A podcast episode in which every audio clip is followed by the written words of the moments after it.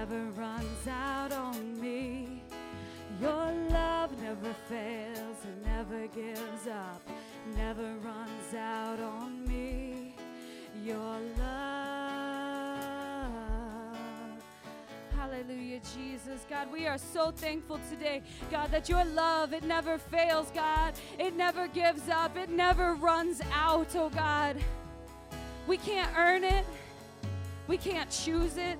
And we certainly can't lose it, God. And we are so thankful, God, that so many things in this life are conditional.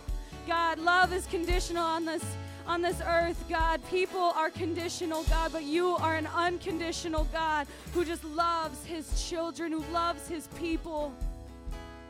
And I just pray, God, that those who need some extra faith in this place where maybe their faith has been squashed by the people around them, by situations and circumstances that are outside of their control today, God, I pray that they would understand that your love it never fails and it never gives up. And you are always pursuing us, Lord. A deeper relationship with us, oh God. Oh, Jesus, we God, we just love you. Mm.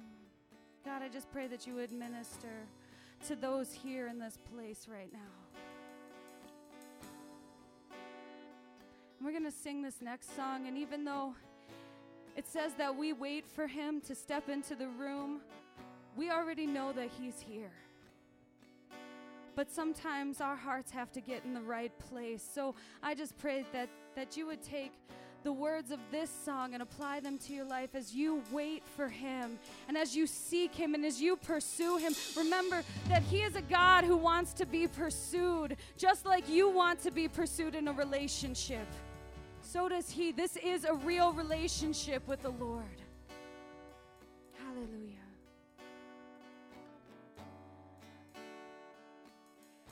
We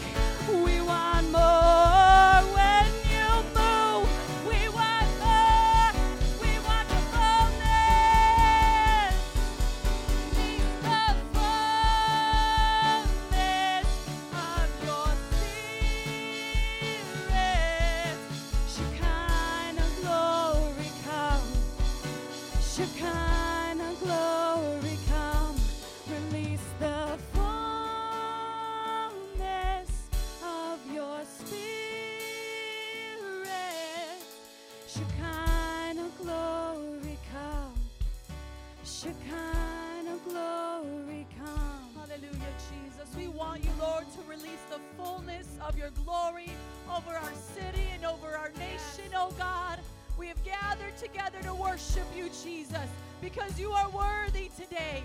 You are worthy of our lives lived for you. You are worthy of our praise. You are worthy of our adoration. Church, I want us to draw attention today to our nation and where we are in relationship to God. I want us to understand that we must be desperate for God to move on our land. Because with all the tragedies that we see happening in the news, day after day, just what happened in Oregon. That's what it looks like when the hand of God has moved off of our nation, off of our land. We must plead with Jesus to come back to America again.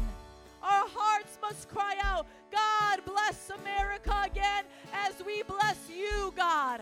So if you're in this place, I want you to lift up your hands all across this room as Jerry sings again this song in just a little bit, releasing the fullness of his glory. We must want to see his glory in our city, in our college campuses, in our high schools. Come on. Do I have a hungry people this afternoon who want to seek God, who want to seek his fullness? When he moves, you want to move. When he speaks, you want him to speak more. Come on, lift up your hands.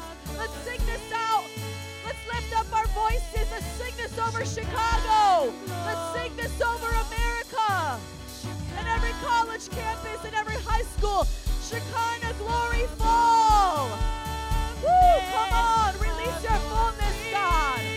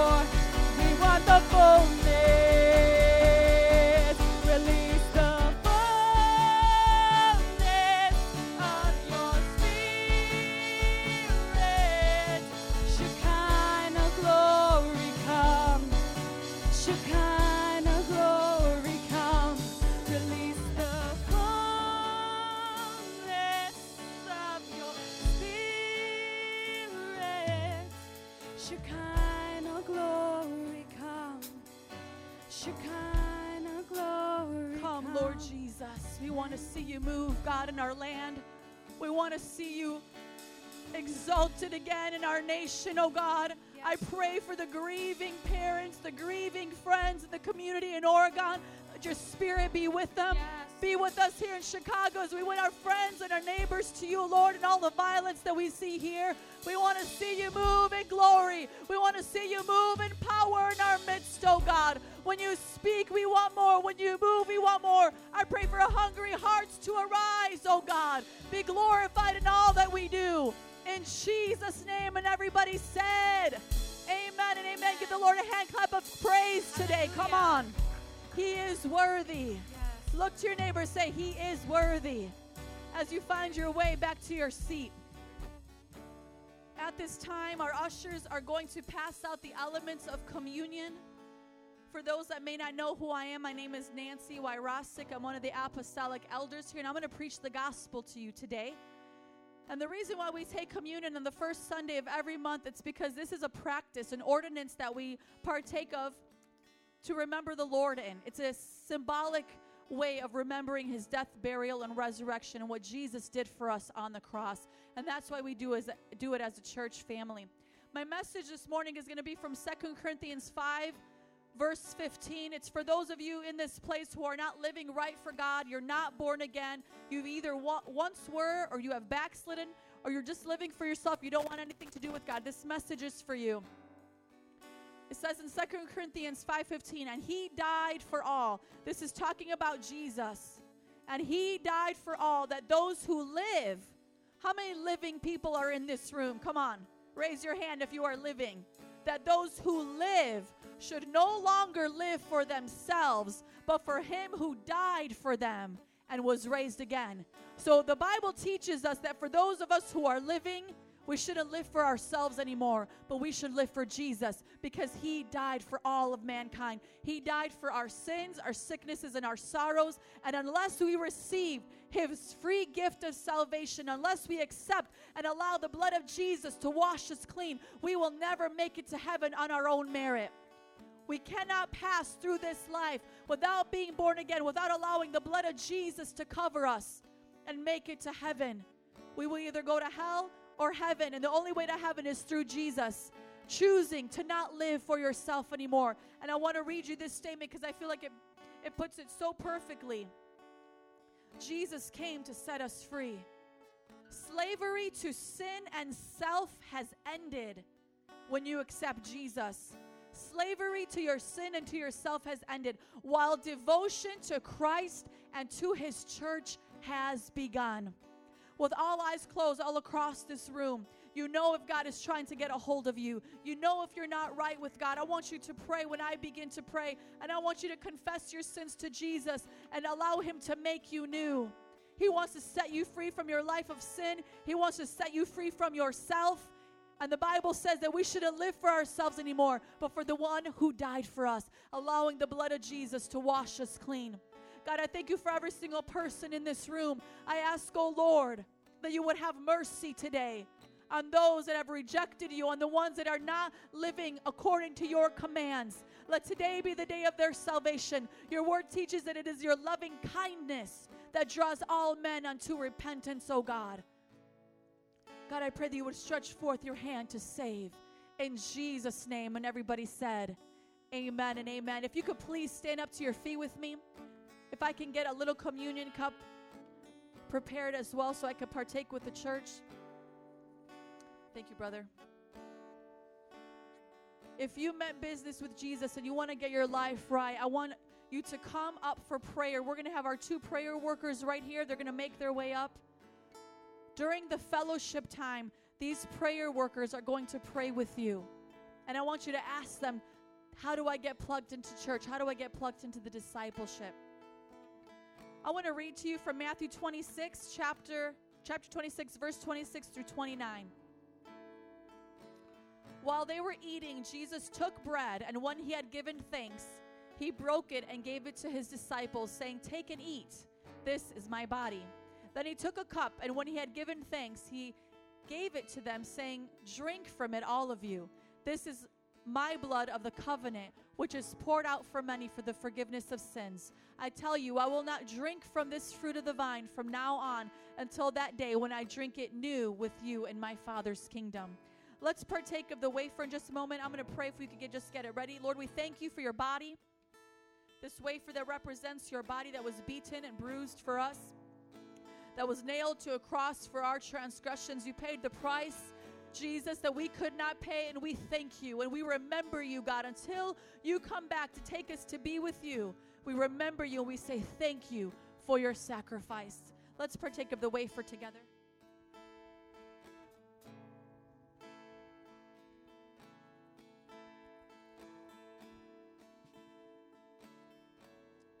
Hallelujah. Thank you, Jesus. Lord, we pray for this grape juice that represents your blood.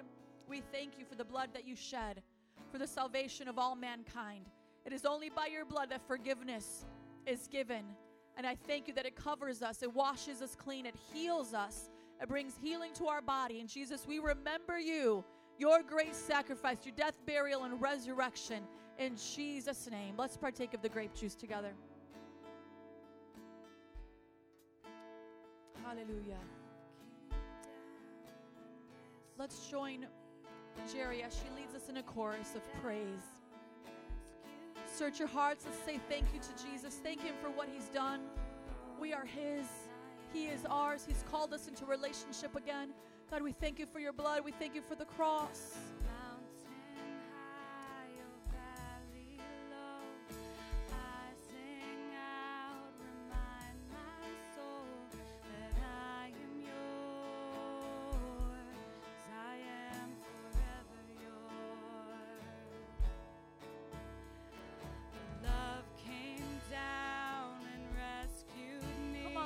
On, let's lift up our hands all across this place. Down and set me free. Love set us free.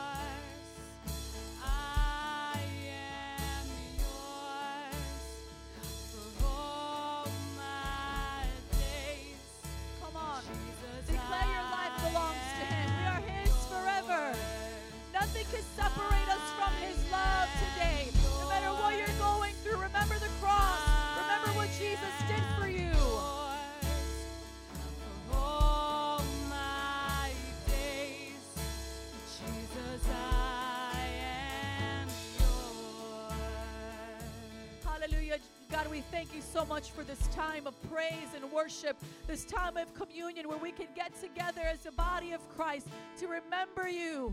Jesus, we love you, we honor you, we adore you, we bless your name. In Jesus' name we pray. And everybody said, Amen and amen. Give the Lord a hand clap of praise one more time because he is worthy. Praise the Lord. If you could stay, remain standing to your feet, we're going to confess our confession of faith. Don't get tired on me. Come on. You guys had slept in. You guys already probably had lunch. Don't get sleepy. Come on. You guys should be excited. This is the fun service, right? 1 p.m. Full of life and excitement, full bellies, full of sleep. Come on. Let's confess this on the count of three. This is our Christian worldview. We confess this together week after week because this is what we believe. This is the lens in which we see our world. On the count of three. One, two, three. I believe in one God and Creator who is the Father, Son, and the Holy Spirit. The Father who so loved the world, the Son who purchased my salvation in his death, burial, and resurrection, and the Holy Spirit who makes me new and abides in me forever. I believe in the perfect Holy Bible that reveals God's purposes and plans for my life. I believe in the second coming of Jesus, the living and the dead. I believe in the eternal reward of believers in Jesus and the eternal punishment for all unbelievers in Jesus. I believe in the United Church of Jesus Christ, built upon apostles and prophets, elders and deacons, in which the gates of hell shall not prevail. I believe in the salvation for all mankind is by faith alone, in Christ alone, by God's grace alone, and for the glory of God alone. Amen. Come on, get excited.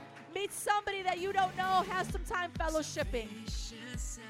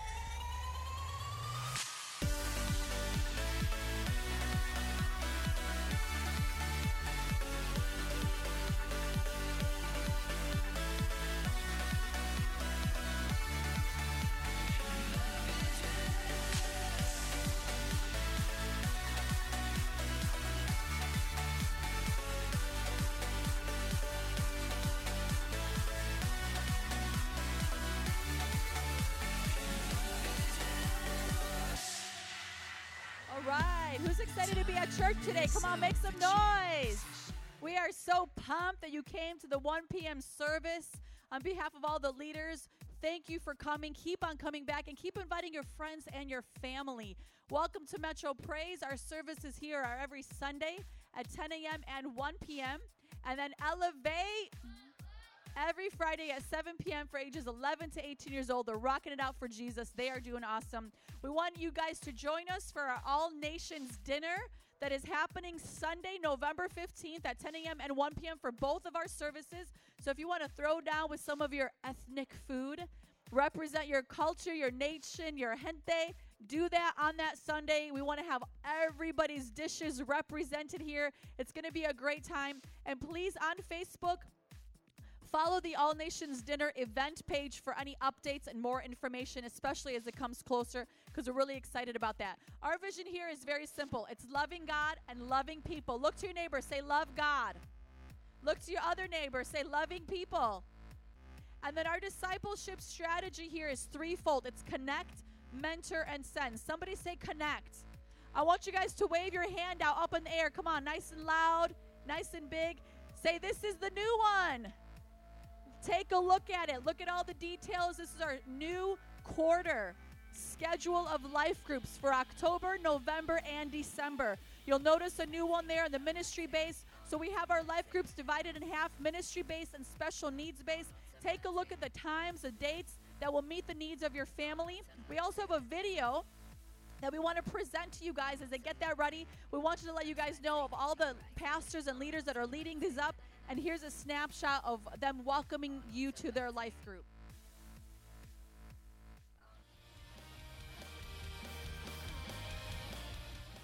Hey everyone, we would like to let you guys know about our MPI life group starting this new quarter. We're really excited about them and we would love for you guys to connect. Life groups are a part of our Connect phase. I know you've heard about Connect, Mentor, Send. Well, Connect is how we get closer to God and grow in our relationship with Him. And life groups are a perfect place to do that. It even says it in the name life groups. You get life in the group. God said, wherever two or more are gathered together in Jesus' name, He's there. I hope that you find one or many of these life groups that apply to your life and you get involved this quarter and watch what God will do. We're so excited to see what He's going to do in your life. Hey, we're Ricky and Rachel, and we lead the Marriage Life Group. We're going to be meeting at our house every third Sunday of the month at 5 o'clock, and we're going to be talking about marriage and finances. You're not going to want to miss this because we have a special speaker and a romantical Christmas in December. So bring the kids if you need childcare and check us out. Hi everyone, this is Pastor Susie, and I'd like to invite all the parents to bring their children to the church Wednesdays at 6:30 p.m. We have Christian Boys and Girls Clubs, which are Royal Rangers and Impact, and it's for children who are newborn up to fifth grade. Hi, I'm Pastor Berto along with my wife here, Griselda, and we would love to invite you to our adult Bible study. It takes place every Friday at 7 p.m. Come join us. We have a time of worship, word, and fellowship. We would love to have you there, and we also have childcare provided. Hi, we're Stephen and Carmen Ramos, and we host Righteously Redeemed every first and third Wednesday, ages 11 to 18, at our home. 6 p.m. Come over for fellowship and some food. 6:30, receive a word. By 7:30, we're fellowshipping again and having a good time for Jesus Christ. Hey, what's up, everybody? My name is Lawrence. This is Stephanie. We're the leaders of the Resistance Life Group. We meet up every first and third Tuesday at 6 p.m. right here at the church. We want to invite youth ages 11 and 18 come to know and love Christ and love God, love people. Hey, it's Jared here. I want to invite you out to the Evangelism Life Group. We meet here at the church every Saturday at 5 p.m. This is a great time to learn how to share your faith with boldness and clarity with some real hands on experience. Come see us. This is Stephen Ramos, and I lead the gang ministry on Thursdays at 7 p.m. to 11 p.m. We go out, hit the streets, looking for gang members, man, to save for Jesus. Hey guys, I'm Elliot. This is Cynthia. We're leading the Singles Life Group, which meets the first Sunday of every month at 4 p.m. here at the church. Check us out on Facebook. Come hang out with us while we have Thanksgiving dinners, we have a corn maze coming up, and some ice skating. Hope to see you there. Hi, my name is Pastor Lauren. This is Cynthia Roldan, and we are the leaders of the Single Moms Life Group. We meet every other Sunday at 5 p.m. Childcare is always provided, and check us out on Facebook. We get into the Word, we fellowship. Come be a part of what God is doing in our life group. Hey everyone, this is Rudy and Nicole. We lead the Ambassadors Youth Life Group that meets every first and third Saturday of the month at 3 p.m. at MPI Church. Yeah, so if you're between the ages of 11 and 18, we would like you to join us, especially during our series right now, Learning Who You Are in Christ. Be there. Hey, it's Pastor Jared and Susie Walker. We want to invite you to our house every Friday at 7 p.m. for a Bible study. We pray, get in the Word, have a lot of fun, and usually there's some good food to eat there as well. Just saying, uh, come see us. Can't wait to see you there. All right, all right. Let's give it up for our life group leaders. Come on.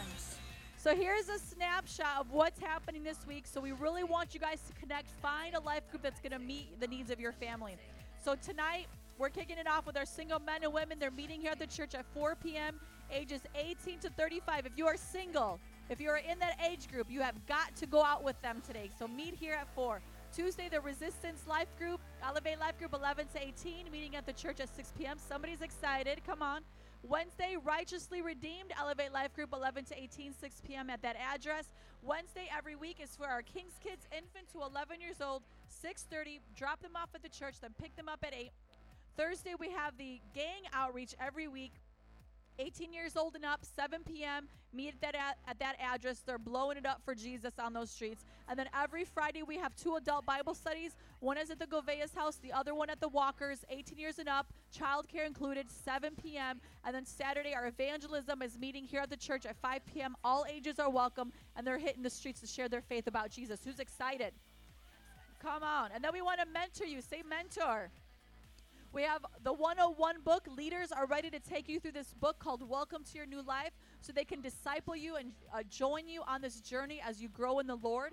And then when you graduate the 101, you'll get into the 201 class, Disciples that Make Disciples, where your discipleship journey will continue and will train you and raise you up to be a leader in the church. Then we want to send you out to keep winning more people for the Lord. And our goal here at MPI is to have 100,000 disciples in Chicago with 50 churches and 500 around the world. If you want to be a part of that, say amen. Because we don't say it just to say it, we say it because we know it's going to happen. And it's going to take every single person to get a part of the vision and do what God wants to do in Chicago. At this time, we're going to be turning our attention to the Disciples Giving Book lesson. We're on section three of the book, which is about stewardship. Today is lesson 12 Stewards Should Be Debt Free. We're going to be reading from Romans 13 8.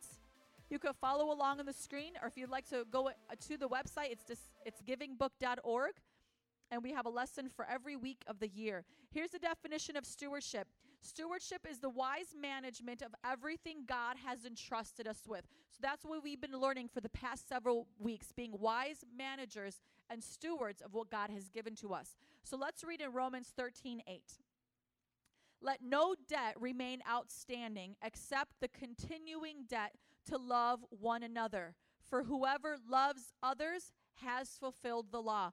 How many of you guys believe if more people applied this on our planet, we would live in a much safer place, especially with all the violence that we see? We have an outstanding debt to love everybody. And if we love people, we are fulfilling the law of Christ. So let's uh, learn about three main points of that verse and how it applies to our personal life and our finances. Number one, no debt remain outstanding. Though there are times when Christians may get loans for cars, houses, and their businesses, which is good debt, they should always pay the debt on time and set the goal to pay it off completely. That's just a lesson of responsibility. Number two, no debt. Ideally, the Christian should pay off all their credit card debt monthly and live interest free because their income and savings provides for everything they need. Otherwise, they may become a slave to the lender, which is considered bad debt. And that's what it says in Proverbs 22 7. We don't want to be a slave to the person who's borrowing us the money. We want to be debt free, live free from anybody's bondage to us, and honor God with our finances. So let's be responsible. And number three, always pay the debt of love. Instead of just focusing on paying back debt every month, stewards should aim to be debt free and able to focus on paying the debt of love to their fellow man. Imagine how much charitable work God's people could do just off the interest they would save living debt free. So let's love others through our actions and being generous and giving. Here's a summary avoid bad debt and pay off good debt in a responsible way. Let's apply this to our lives in three ways. Number one, Be faithful in giving your tithe, 10% of your total income, and your offerings, anything you give after the tithe. Number two, be wise in how you acquire debt for things such as your house, your car, your business. Let's use wisdom and counsel. Number three, avoid bad debt in the form of high interest credit cards so you can live a generous life of love. If you want to do that, let's recite this together over our life that's confesses. One, two, three. God has called us to be managers, committed to stewarding whatever gifts we have received from Him. We are to be wise, fruitful, faithful, trustworthy, multiplying, and shrewd stewards, living debt free and generous lives, providing an inheritance for our children and grandchildren. If you want that, stand up to your feet with me, please, today. As we prepare to give the Lord our very best, our tithes and our offerings. Again, MPI believes that a tithe is 10% of your total income. An offering is amount above that, given regularly to the church, an amount that is between you and the Lord, which we designate towards missions and our building fund. And currently, we are in a building fund to raise monies for the Metro Praise International Church sign to go across the storefront. And give yourselves a hand clap because in September we raised $912. Come on, for a grand total thus far of $7,292. That is what God's people can do when we get together. So we have 2,208 left to finish off for the end of the year so we can get that sign on this building before it gets really, really dark in Chicago. Amen. Come on, we want to shine bright for Jesus in this neighborhood. We also have two other convenient ways for you to give or purchase items in the church with your debit or credit card. One is online at our easy to use website, and the other is in the back with myself. You could see me if you have any questions after service. Let's recite this together. Luke 6 38. Jesus said, Give, and it will be given to you. For with the measure you use, it will be measured to you. Let's pray. God, we thank you so much for your great blessings, God, and your faithfulness to our lives. I pray that we would live debt free, that we would be wise managers of all that you've given to us, that we would apply wisdom and be responsible to everything in our care. I pray that you would provide our needs according to your glorious riches in Christ Jesus.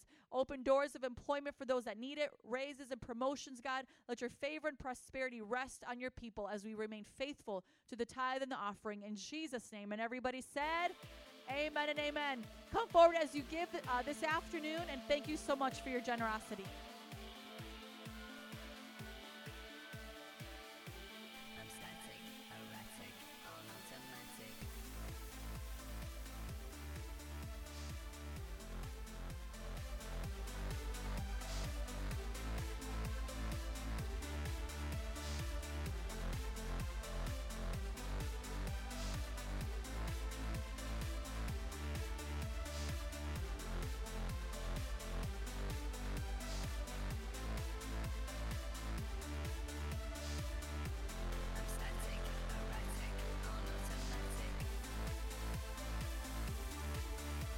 Amen. How many are ready for the power? Somebody say amen. Open up your Bibles with me to Matthew chapter 6. So good seeing everybody here today. We are going to be talking about the power of God as we learn about the kingdom of God. Everybody say, the power of God is in the kingdom of God. Amen. Everything you need is in the kingdom of God. Think about it. Is there anything that God has to give you that is not in the kingdom? Think about it. Anything that God has to give you, is it outside of the kingdom? No. Everything that God has to give you is in the kingdom of God. So if we want the power of God, where is it at, y'all? In the kingdom of God. So we're in this sermon series, The Kingdom of God. I'm going to ask that Steve would bring me back a stool. I think I'm going to sit down for the second service because we have a lot of new people here today, and I want to teach it and maybe preach it just a little bit. I know some of y'all like it when I preach it. But right now, I got to teach it a little bit because I see a lot of new faces here. Thank you. So let's give it up for Brother Steve holding it down. I told him that he could smile a little bit on the video. I don't think he was smiling enough, Carmen. What do you think? You know, even when he was doing the gang thing, he was like, We're reaching out to gangs. No, he needs to smile. We love gangs. Jesus loves gangs. They may think he's goofy, but he'll be like smiling for Jesus. Amen. How many of y'all happy right now? Amen. You smile when you're happy, but Steve, you guys, see, look at him smiling, right? You smiling all the time. I think that's what made it so different. It's like you know, you weren't smiling. Like I noticed you always smiling. Um, but we are going to just teach this and take our time. So, all the messages from last month are on the website. All of the notes are there. The notes for this message are online as well, either at our Facebook page or at our website, or just right up here on the screen, whatever works best for you. So, we're going to get into it. Turn to Matthew chapter 6, verse 9. We're talking about the power of God. One more time. Everybody say the power of God. Thank you. This is so important. I hope that you're excited to learn about it. Let's recite this together on the count of three. And by the way, let me just say this. Do you know why we recite so many things here? We recite a creed, we recite the offering pledge, we recite the scriptures in our time of sermon. You know why we do this? It's for the memory, it's for your memory so that your words can become ingrained into your thoughts as a thought pattern. It's not brainwashing, it's just establishing patterns. Any form of learning will require you to do repetition. I'm in a doctoral class. I'm reading a lot of books. I'm writing a lot of papers. And I still have to speak out loud to repeat, repeat things to remind myself of those things. So using your voice to teach yourself what is true is so helpful. Okay, so everybody on the count of three, let's pray the Our Father. One, two, three. Our Father, which art in heaven, hallowed be thy name. Thy kingdom come, thy will be done in earth as it is in heaven. Give us this day our daily bread and forgive us our debts as we forgive our debtors. And lead us not into temptation, but deliver us from evil. For thine is the kingdom and the power and the glory forever. Amen. Do you believe it? Say amen. Amen. Now look at this. Thy kingdom come, thy will be done. What? In earth as it is in heaven. And so that's what we've been learning during this sermon series is heaven coming to earth. And how does heaven come in earth? Does heaven come in earth to a tree? Is heaven in this table? Is it in this cloth? No, heaven comes in us. Your body is made out of the dirt, the earth. And when God created us, what did he do? He breathed in you a piece of heaven, a piece of him, a part of him. Do you guys understand? He put his spirit in you. Heaven is all about the presence of God. And when He made you of earth, He breathed in you life. So when we were in the Garden of Eden and we died, because the Bible says, if you eat of the tree of knowledge and good and evil, you shall surely die. would die that day? That spirit man, because the Bible doesn't say Adam and Eve, the moment they eat the fruit, they died, like boom, just fell over. No, they died spiritually. So when Jesus is talking about the kingdom of God coming in earth, He's talking about being born again, because He said in John 3 3, you cannot see the kingdom of God unless you're what? Born again. When I'm born again, am I born again a fleshly body? No, I'm born again a new spiritual life. Everybody smile and say, spiritual life. That's what we're praying for. Thy kingdom come, starting in me, Jesus, with the power of your Holy Spirit, starting in me. And that's where we get to the definition of the kingdom of God. I revamped it a little bit last week, and I hope that you have. Um, uh, been learning from it. Let me just get my mouse. Where's the mouse? See, there it is. Look at this definition the kingdom of God. What we're talking about here, Jesus' number one message. Let's just pause right here. If Jesus talked about something a whole lot, don't you think we should talk about it a whole lot? So, when was last time you talked about the kingdom? Just think about it. When was last time I talked about the kingdom? Last Sunday in church? Come on, that's not what we should be doing. The kingdom should be in our mind at all times. The Bible said, seek first the kingdom. Didn't we learn about that last week? Seeking first the kingdom. So when you're waking up before you go to your job, uh, you know, you're starting Monday. You know, are you going to pray, God, your kingdom come, your will be done? You should, because how can you ask God's kingdom blessings to come unless you're seeking his kingdom? When you're having your family dinner today, whenever you go home and eat again, shouldn't you be talking about the kingdom? Shouldn't you say, Lord, bless this meal so that we can do good things for you and your kingdom, so that we can share your truth, preach your gospel, raise our children? See, it's all about the kingdom. If you're not kingdom minded, you're not on what God's on. I want you all to understand this. I'm going to be a little sassy, but it's so true. If you're not in kingdom business, God's not on your business. You may say, well, you know, I got so much going on. No, no, no, listen to me. If you're not on kingdom business, God's not on your business. But if you are on kingdom business, it doesn't matter what business you do, God is in your business. It doesn't matter if you're a janitor. It doesn't matter if you have a million dollars, a billion dollars, or two cents. If you are in the kingdom seeking God's righteousness, the Bible says He's right there with you. He's going to bless you. He's going to provide for you. He's going to take care of you. Can I get an amen? Amen. So we're talking about the number one message of Jesus, the kingdom of God. And it is the Father's dominion over all creation, ruled by his Son and our King, Jesus Christ, through the Holy Spirit. So we have the Father. Who else do we have? The Son. And who else do we have? Holy Spirit. One more time. Who is this? Father. And what? Holy Spirit. Now think about this God is the Father, Son, and the Holy Spirit.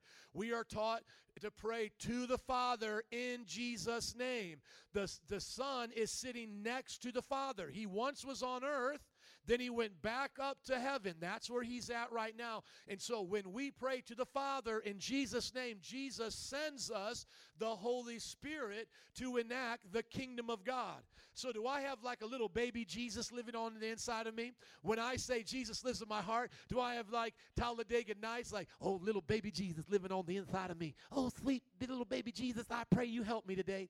And this little baby Jesus, like inside my heart, dodging the capillaries and, you know, coming in and out of my arteries. No, when I say Jesus is in my heart, when I say Jesus is with me because I've been born again, I've repented of my sins, I've been saved, what I'm saying is the Holy Spirit. The Holy Spirit, which is a spiritual being, is inside my spiritual being. I am not just a body with a little old spirit. I am a big old spirit just living in a temporary body.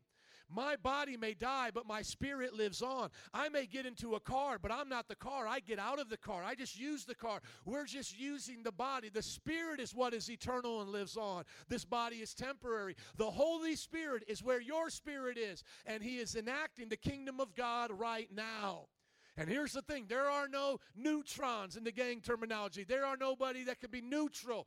If you are not in the kingdom of God, if you are not born again, if the Spirit of God is not in you, you are on the side of Satan. That does not mean you're possessed by an evil spirit. It just means the Bible says that the kingdom of this world is in action in your life, and the spirit of darkness is influencing you, speaking to you, leading and guiding you, giving you a worldview. Think of it like this think of a worldview as the glasses on which you view the world. So let's say I wake up this morning and I put on my worldview glasses, and homosexuality is not a sin, pornography is okay, violence is okay, uh, stealing from my job is okay. Where did I get that worldview? Where did I get those opinions from? Those came from the kingdom of darkness. That came from the Garden of Eden as one sign of disobedience. He said, Eat of this tree. Satan said, Eat of this. You won't die like God said, lied to them. And then he said, What will really happen is your eyes will open. You'll get a new perspective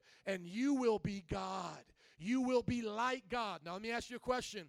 6,000 years of human history, man doing it with his own way, man seeing it his own way, the kingdom of darkness way. Have we seen heaven on earth or hell on earth? We've seen hell on earth. What do we see in Oregon? We see people putting on the glasses of the kingdom of darkness. What was Nazi Germany? Putting on kingdom of darkness. All of the violence, all the perversion, it's the kingdom of darkness. And you may say, well, I'm not as bad as all those people. Yes, but if you're not born again, you are still seeing things through the kingdom of darkness, the worldview of Satan and his perspective. And another way to look at it is like this. Let's say you don't even like a sport. Let's say you don't even like basketball, but you go to a Bulls game or you go to a high school game. It doesn't even matter. But you see these fanatical fans, right? You know, I've been to some of these high school games, and the parents are clapping and they're shouting out. You know what you will feel? You will feel team spirit. You ever heard of that? Team spirit. You will feel the energy of those people cheering for their teams. And you may be like, I don't even care about this team, but you'll feel it. And then you know what you'll be tempted to do? You'll start cheering with them, and you don't even care. What have you been influenced by? The atmosphere of people who want to be about some type of business. They want to be about this game. Well, the same thing is if you are not standing for God, you're going to fall for the tricks of the devil. You will be influenced by the spirit of Satan. You will be swept up in the excitement the devil has for his kingdom. So there are no neutral grounds. Excuse me. You're either serving God or serving the devil. You either have the spirit of life in you or the spirit of death. Now, those who don't have the spirit of life can be demon possessed. And when we talk today about the power of God, we're going to be talking about demon possession. And I'm going to show you a video of me casting out demons in India. You're going to see some real things today. And so I'm going to preface some of that as we get ready. But I want you guys to open up your Bibles to Mark chapter 9. Mark chapter 9, verse 1. We're going to talk about the power of God. If God exists, then everything is possible according to his word. Think about that. So, right now, I want to ask you to, to open up your mind to believe what the Bible says. If God created water, couldn't he walk on water? If God created the sun, couldn't he hold it still for Joshua during the time of his battle? If God created the Red Sea, couldn't he split it for Moses? If God created bodies, couldn't he grow back limbs that were cut off, heal leper skin? Couldn't God do that if he created it? So the question is do you believe in God? If you believe in God, then the stories of God's power in the Bible should not be hard for you to believe. If God, everything is possible. If there is no God, then we're all hopeless. Life is meaningless. We've talked about that before in Seeking First the Kingdom. Don't have time to get into that, but I'm sticking with the belief that there is a God and that Jesus Christ raised from the dead and showed us he was the Son of God. Now, I want you to see what Jesus said before he went to the cross. Mark 9 1, he said to them, talking to his disciples, Truly I tell you, some who are standing here will not taste death before they see that the kingdom of what? Of God has come with. Now, read this bold part again. They see that the. Thank you. He was talking to some of his disciples, and he said, Hey, guys, you're not going to die. Some of you are not going to die until you see the kingdom of God come in power. You're going to see it. Now, I want everybody to listen to me today. It's a shame that there's empty seats in this church, and I'm not mad at people who are not here. I'm just saying, you don't understand. If what I'm telling you is true, this is the best place to be because we're talking about the God of the universe and his power. There should be no empty seat in any church. But see, the thing is, people don't believe it. And because they don't believe it, they don't receive it. But I'm going to show you today. And matter of fact, I'll just give you a little head preview. I took four hours yesterday to write out the experiences that I've had in Christianity in 20 years. I've been a Christian for 20 years, and I wanted to write out, we'll watch this video here in just a little bit, but I wanted to write out the experiences of God's power that I have had. Look at this right here demons being cast out. Do you know that in my 20 years of serving Jesus, I have had, what is it, eight no, nine experiences with seeing demons cast out. So you have a choice whether or not you're going to believe the video I'm going to show you. It's up to you. But I've seen it nine different times. So Halloween, everybody's dressing up scary. Everybody wants to make people scared and scream. Those things they're pretending to be, those evil spirits, scream when I come around because Jesus is with me. You'll hear the man screaming as I come around. The demon scream, just like it did with Jesus, because I was there in the power of God. Now, you may say, Pastor, you don't look any different than anybody else. That's right. The power of God is not how we dress. It's not how we pretend to be religious. It's not about being a, a priest with a big old cross. If God is real, then that means there's a devil, because that explains evil in the world. And if the devil is real, that means God's more powerful than him. And we should have power over the devil. See, I'm talking right now, aren't I? You should take me serious. That's why there should be no empty seats in any church. Dreams. I've I recorded here the dreams that I've seen and the things that have come about as because of them. I even list the witnesses, people that you can talk to and say, Did Pastor come to you and say he had this dream and then did this happen? I name them. Same thing with the demons being cast out. Witnesses, visions. I list out to you one vision. Over 39 accounts in my personal life in 20 years, I've seen God move. Now, you divide that, and let's make it even 40. You divide that by 20, 40 experience, that's only about two a year. That is true. I don't see a lot. I haven't seen it every single day, but I've seen enough to know that God is so real, and His power is what we all need in our life today. And anybody who does not take God's power seriously is a fool. I'm telling you that right now. If there's no middle ground, if you're listening to me today and you don't take it seriously, you're a fool. Because if God is real, there is a heaven, there is a hell, hell, there are powers of darkness trying to destroy us, and you better make make a decision of who you're going to live for. And then, as a Christian, stop being a lukewarm, mediocre, mamsy pamsy Christian. Be a Christian that makes a difference in somebody else's life. Each one of those times those demons were cast out of those nine different people, it made a great difference in their life. They were happy that I had the power of God because it set them free. They were happy for that. And you'll see how God called you to do the same thing. I talk about businesses. I talk about people getting married, these dream uh, these words of wisdom that I had. I talk about the word of knowledge, this police officer that I met who was telling me a lie. I talk about a pastor's son. All these experiences. Talk about uh, um, a uh, vision that Rachel had of seeing an angel. We'll, we'll, we could talk about that if we have time. Keys to a building, prosperity, and God's blessing. Talk about healing, heat stroke, and a, healing on a volleyball court. I've actually seen uh, more healings outside of church than I have in church. For some reason, I don't see a lot of healings in church. I think a lot of times people play games in church, they don't want to be real, but I've actually seen healings outside of church. But the greatest healing that I've seen in church, this is attested to by people in our church. There were five women that could not get pregnant. Three of them had miscarriages, two of them had been continually trying and they could not get pregnant. When Brother Glenn was here, we prayed for five women, not six, five of them. All of them got pregnant without complications, delivered healthy babies within three months of each other. Now, don't you know you would be happy if you were that mother trying to get pregnant, that woman trying to get pregnant, miscarriages. You guys know what I'm talking about, how scary that can be. You want to talk about the odds of that happening? It would be impossible unless it would be a miracle. Five out of five? And not only do they all get pregnant, eventually they all get pregnant immediately and have babies within three months of each other. I have their names right there. All of them are in the church still, except for Va- Vanessa Vitale. She just moved to Florida, but many of you know her. Talked about the healed ears of a daughter that we had in our first service. Talked about a miraculous uh, a deliverance here. One time I was in a, a on the highway driving, and I saw the crash in front of me and it was going to be a pileup, you could just tell. And I slammed on my brakes, and I barely missed the car in front of me, so I didn't hit them. But I looked through my rearview mirror, and I could tell the car behind me was going to slam into me. It was so close, it was so fast. We were going 60, 70 miles an hour. I began to pray, speak in tongues, and the car skidded out and actually went around me, hit the car next to me, and the pileup literally happened all around me. My car did not get touched. I went to church that night. Thomas Joseph was in the car with me as a witness the ideas that we've seen of prophecy. Some of you guys know Steve. Do you guys know that May 9th, 2015, before Steve there in the back ever started the street ministry, we had that burning in Baltimore. I gave him a prophecy. I said, When you see the streets on fire in Baltimore and wonder what can be done, this is God speaking to him through me. I'm letting him know this May 9th. Have I not raised you up to be a voice calling my people back to them, to back back to me? Have I not called you to be a light that burns brighter than the fire of violence?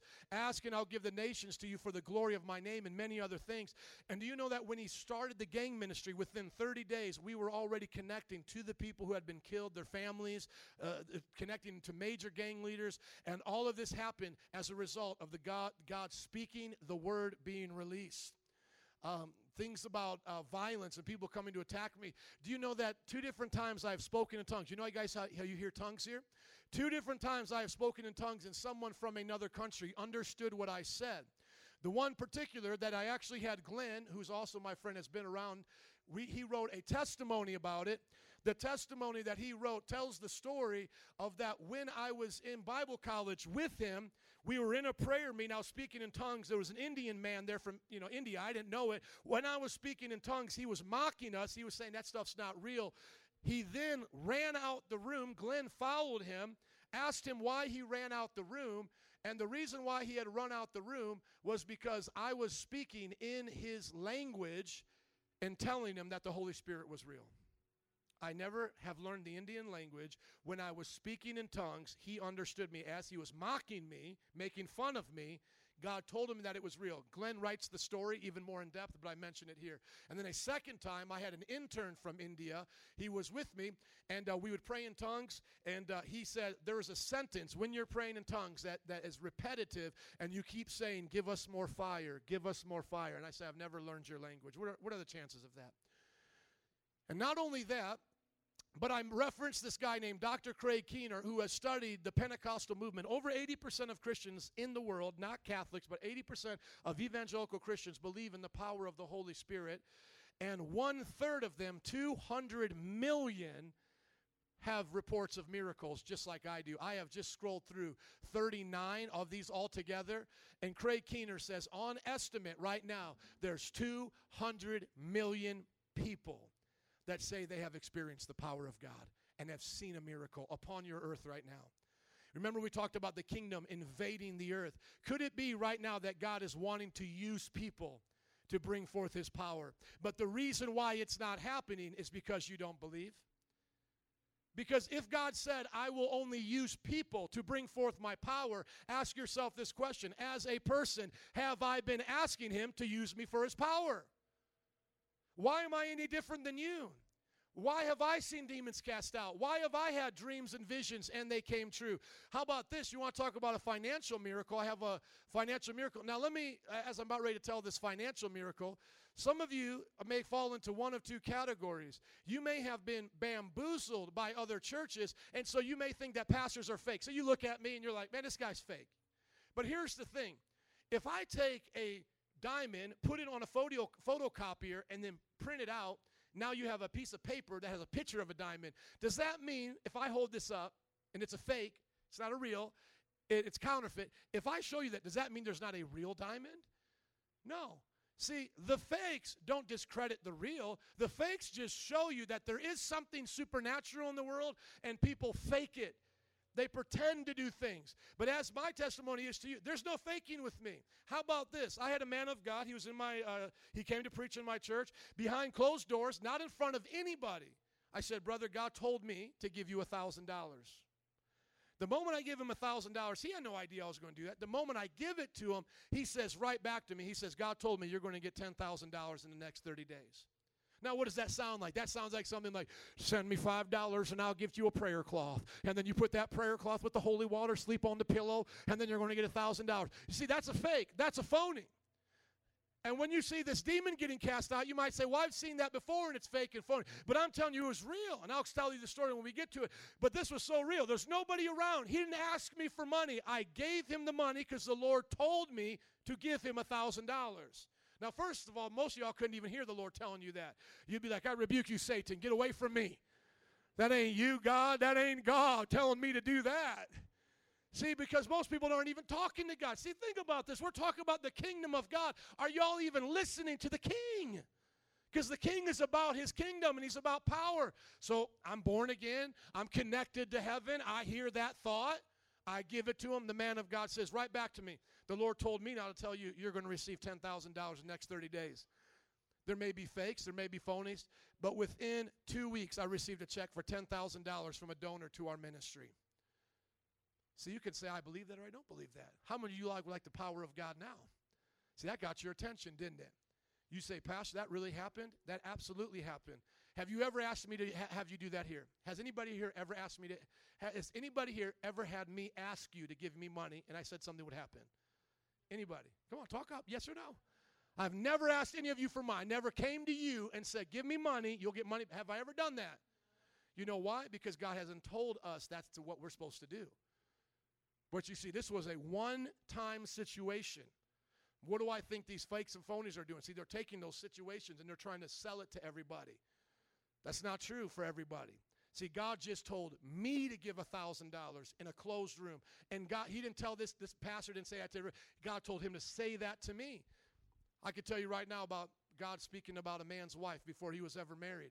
I could tell you things about our Bible college. You know, our Bible college is based right now in California, but they use churches. At one time, they only had one campus. They only had one campus like a normal school. When I was with them right here in 1998, when I was with them, I said to them, God told me, God put it on my heart that the Bible college should partner with churches so that the churches can have the ability to use the Bible college for God's glory. That was 1998. In 2008, 10 years later, they started a cohort program, and we were the first one to join with them. 10 years for the word that God told me to say come true. Now ask yourself this question Why is it I've seen the power of God and others haven't? Now let's get back to our sermon here. I have all these here for you to go back and look. I have the witnesses. Most of them have witnesses. My wife, other pastors. You can talk to these people. Now, I want you to think about this as we get into this lesson on the power of God. Why is it it happens in some places and not others? We'll go to Acts chapter 1, verse 4, and I believe you're going to find out. In Mark 9 1, Jesus said, Some of you standing here will not taste death until you see the kingdom of God in power. Have you seen the kingdom of God in power? Hey, I'm asking, let's be real. Have you seen the kingdom of God come in power? I have. Have you? Now, for those of us that have, do you want to see more? I do. Those of you who haven't, do you want to see it? If God is real, do you want to see his power in your life? Do you want to see him bless you? Do you want to see him heal? Do you want to see him cast out spirits? Do you want to have him speak to you about the future? Doesn't God know the future? Remember, if God is real, then everything is possible according to him. He knows the future, doesn't he? Does God know who you ladies are going to marry? Wouldn't that be something if he told you? Yeah, yeah, he does know, right? Wouldn't that be something if he told you? God told my dad who I was going to marry before I knew it. The moment my dad hugged Nancy, God told him that's going to be his wife. It wasn't until two years later that Nancy and I got married. And even for a short time, when Nancy and I dated, I broke up with her, went back to my dad, and I said, Dad, what do you say about the word now? He said, Joe, I can't explain why you guys have broken up. I don't understand all that, but I will say this. God told me the moment I had, I never met her, but the moment I hugged her for the first time, God told me that's your wife. See what I'm saying? It matters, doesn't it? The power of God changes things. The power of God changes things.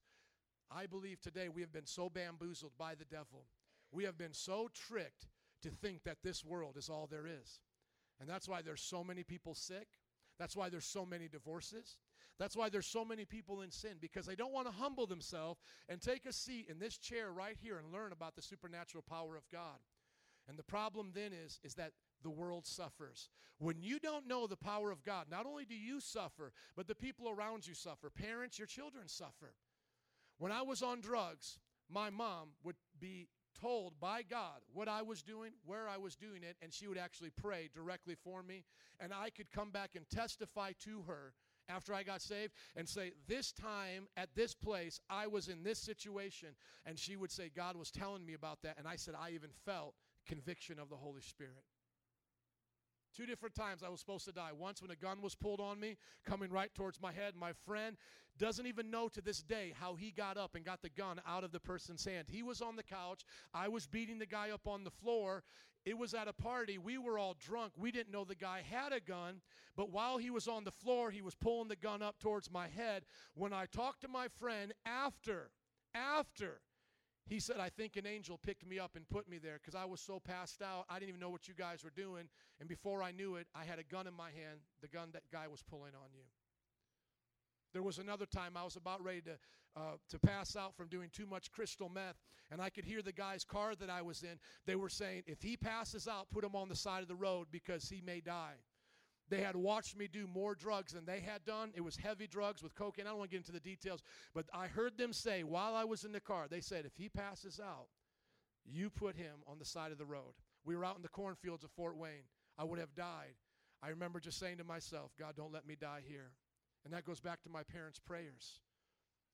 The power of God is real. The power of God is real. As a matter of fact, since I'm talking about that, let me go back to one of these, uh, these dreams that I had. When I first got saved, within the first week, you see, you have to understand, I was brought up in a Christian home, but I backslid when I was 11 years old. And I, from 11 to 18, I lived as wild as I possibly could have lived. Well, one time, um, let me back up and say this. When I, when I was 18 years old, right before I got saved, I used to do a lot of hard drugs, and I would get so high, I would scare myself. Like I said, I don't want to get into what these things are because young people, it's bad stuff. But I would go to the mirror. So many times I would pass out and I wouldn't know where I was. But the times that I could get myself together, I would go to the mirror and I would look at myself I would be so out of my mind on all these hallucinogenics, this hard stuff, and I would, I would say, I would say, God, I'll look at myself in the mirror. I would say, God, if you're real, show me the devil, because if there's evil, I know you're real. I don't know why I would say that, but that's just how I would talk, because I would say, you know what, you probably won't show me yourself, but if you'll show me the devil, I'll believe, and I'll come back to you. And I never saw the devil.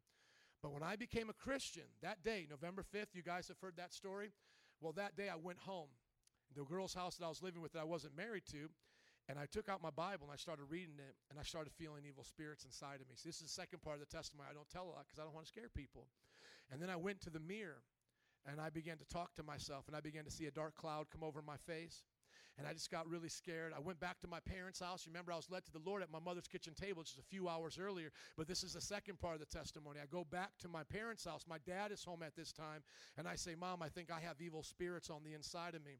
They then bring me to the, the, the, uh, the living room couch, I get down and my dad starts rebuking the devil out of me. I don't hear anything or see anything, but I just know I'm delivered. I know I'm set free. I really felt God change me. That's why I never went back to sin. I never went back to that lifestyle. It's been 20 years now. It worked. I still have friends that are on drugs. Some of my friends have died, and now I'm set free. It's the power of God. Not 12 steps, one step. But now watch this. A few days later, a few days later, I'm dreaming. I'm in my parents' bedroom. I look at the mirror. I say that same crazy stuff that I used to say, but this time I see a real, actual demon. So vivid, I can remember it today. I cast it out. I say, "Go away in Jesus' name," and then it goes outside into the win- uh, outside uh, of the house, but the window in the bathroom. I can see him trying to get back in. And now, as I look at him trying to get back in, he looked like a deformed version of me. And I, at that moment, I realized that all the evil that I was thinking was for my desire was really the devil's heart, the really the evil inside of me, this violence, this perversion, this this way of living. And then I remember saying, "Get out of my life and never come back." And instantly everything went white and I saw the glory of God. I didn't see God, but I saw the glory of God which would probably be around his throne, and all I felt was just like that thunderous in the glory of God. And I woke up and I remember it to this day. And what does that mean? That reminded me that I was being influenced by evil spirits and that God had cast those out of my life. I could keep you here all day, but you see, the problem isn't uh, whether or not Joe, you know, the question isn't whether or not Joe has experienced things. The question is, have you experienced the power of God? Have you seen God come into your life? Because if he hasn't, then it's not only affecting you, it's affecting people around you. Now let's look at how Jesus said the power of God would come. This is Acts, Acts of the Apostles. This is what the disciples did after Jesus left. Well, here's the final things he says to them. On one occasion, he was eating with them. He gave them this command Do not leave Jerusalem, but wait for the gift my Father promised, which you heard me speak about. For John baptized with what? Everybody say water. Thank you. But in a few days, you will be baptized with the Holy Spirit. Then they gathered around him and asked him, Lord, at this time, are you going to restore the kingdom to Israel? And he said to them, It's not for you to know the times or the dates the Father has set by his own authority. So, right here, he says, You're going to receive power, or, or rather, you're going to be baptized in the Holy Spirit, like how John baptized with water. How many of you have been baptized with water? But have you been baptized in the Holy Spirit? Some of you have, those of you haven't. See, that's the key we're going to learn here. But check this out. As he's talking about this power coming, the baptism of the Holy Spirit, they now think it's the end of the world. So they say, When's the kingdom coming to earth? When is this actual kingdom coming? When are you going to rule and reign in Israel? They wanted God to destroy the world and establish the people of God. If that would have happened then, 2,000 years ago, there'd only been about 10 million people in the kingdom of God. Now, 2,000 years later, because the gospel's been preached, there's billions of people. Are you with me? See, God had a plan for human history. So he was telling, telling them, it's not about when I come back and do all of this. But, everybody say, but. But you will receive power now when the Holy Spirit comes on you, and you will be my witnesses in Jerusalem, Judea, Samaria, unto where? The ends of the earth. Do you think from Jerusalem to here is the ends of the earth? It is. Literally, if you go to Jerusalem to America, that's as far as you can go. It's literally, you can only travel about 9,000 miles in any direction from a point on the globe and be back at the same place. I think the whole circumference, find, you know, never mind, but the circumference of the earth, if you just have a globe in front of you and you go from this direction or this direction, that's as far as you can go. Are you listening to me? I think it's 9,000 miles. You can be in any one place from any direction. It's a globe the ends of the earth. Imagine being in Jerusalem, way over there. This is as far as you could possibly think. This is it. We now see the whole world. This is part of the gospel. This is part of what we're supposed to be doing. So listen to me. If you're not getting filled with the Holy Spirit, having the power of God in you, and now wanting to preach to the rest of the world, to the rest of these places, if you go to joshuaproject.org, there's about 2 billion unreached people group in the 1040 window. Put it up for me, please, Steve. Most of this is Africa, Latin America, and Asia. And this is what we're doing. Remember, Matthew says that the end will not come until the gospel of the kingdom is preached to everybody. So these are the last places that the gospel needs to reach. Now, Israel is just right over here. This is Israel.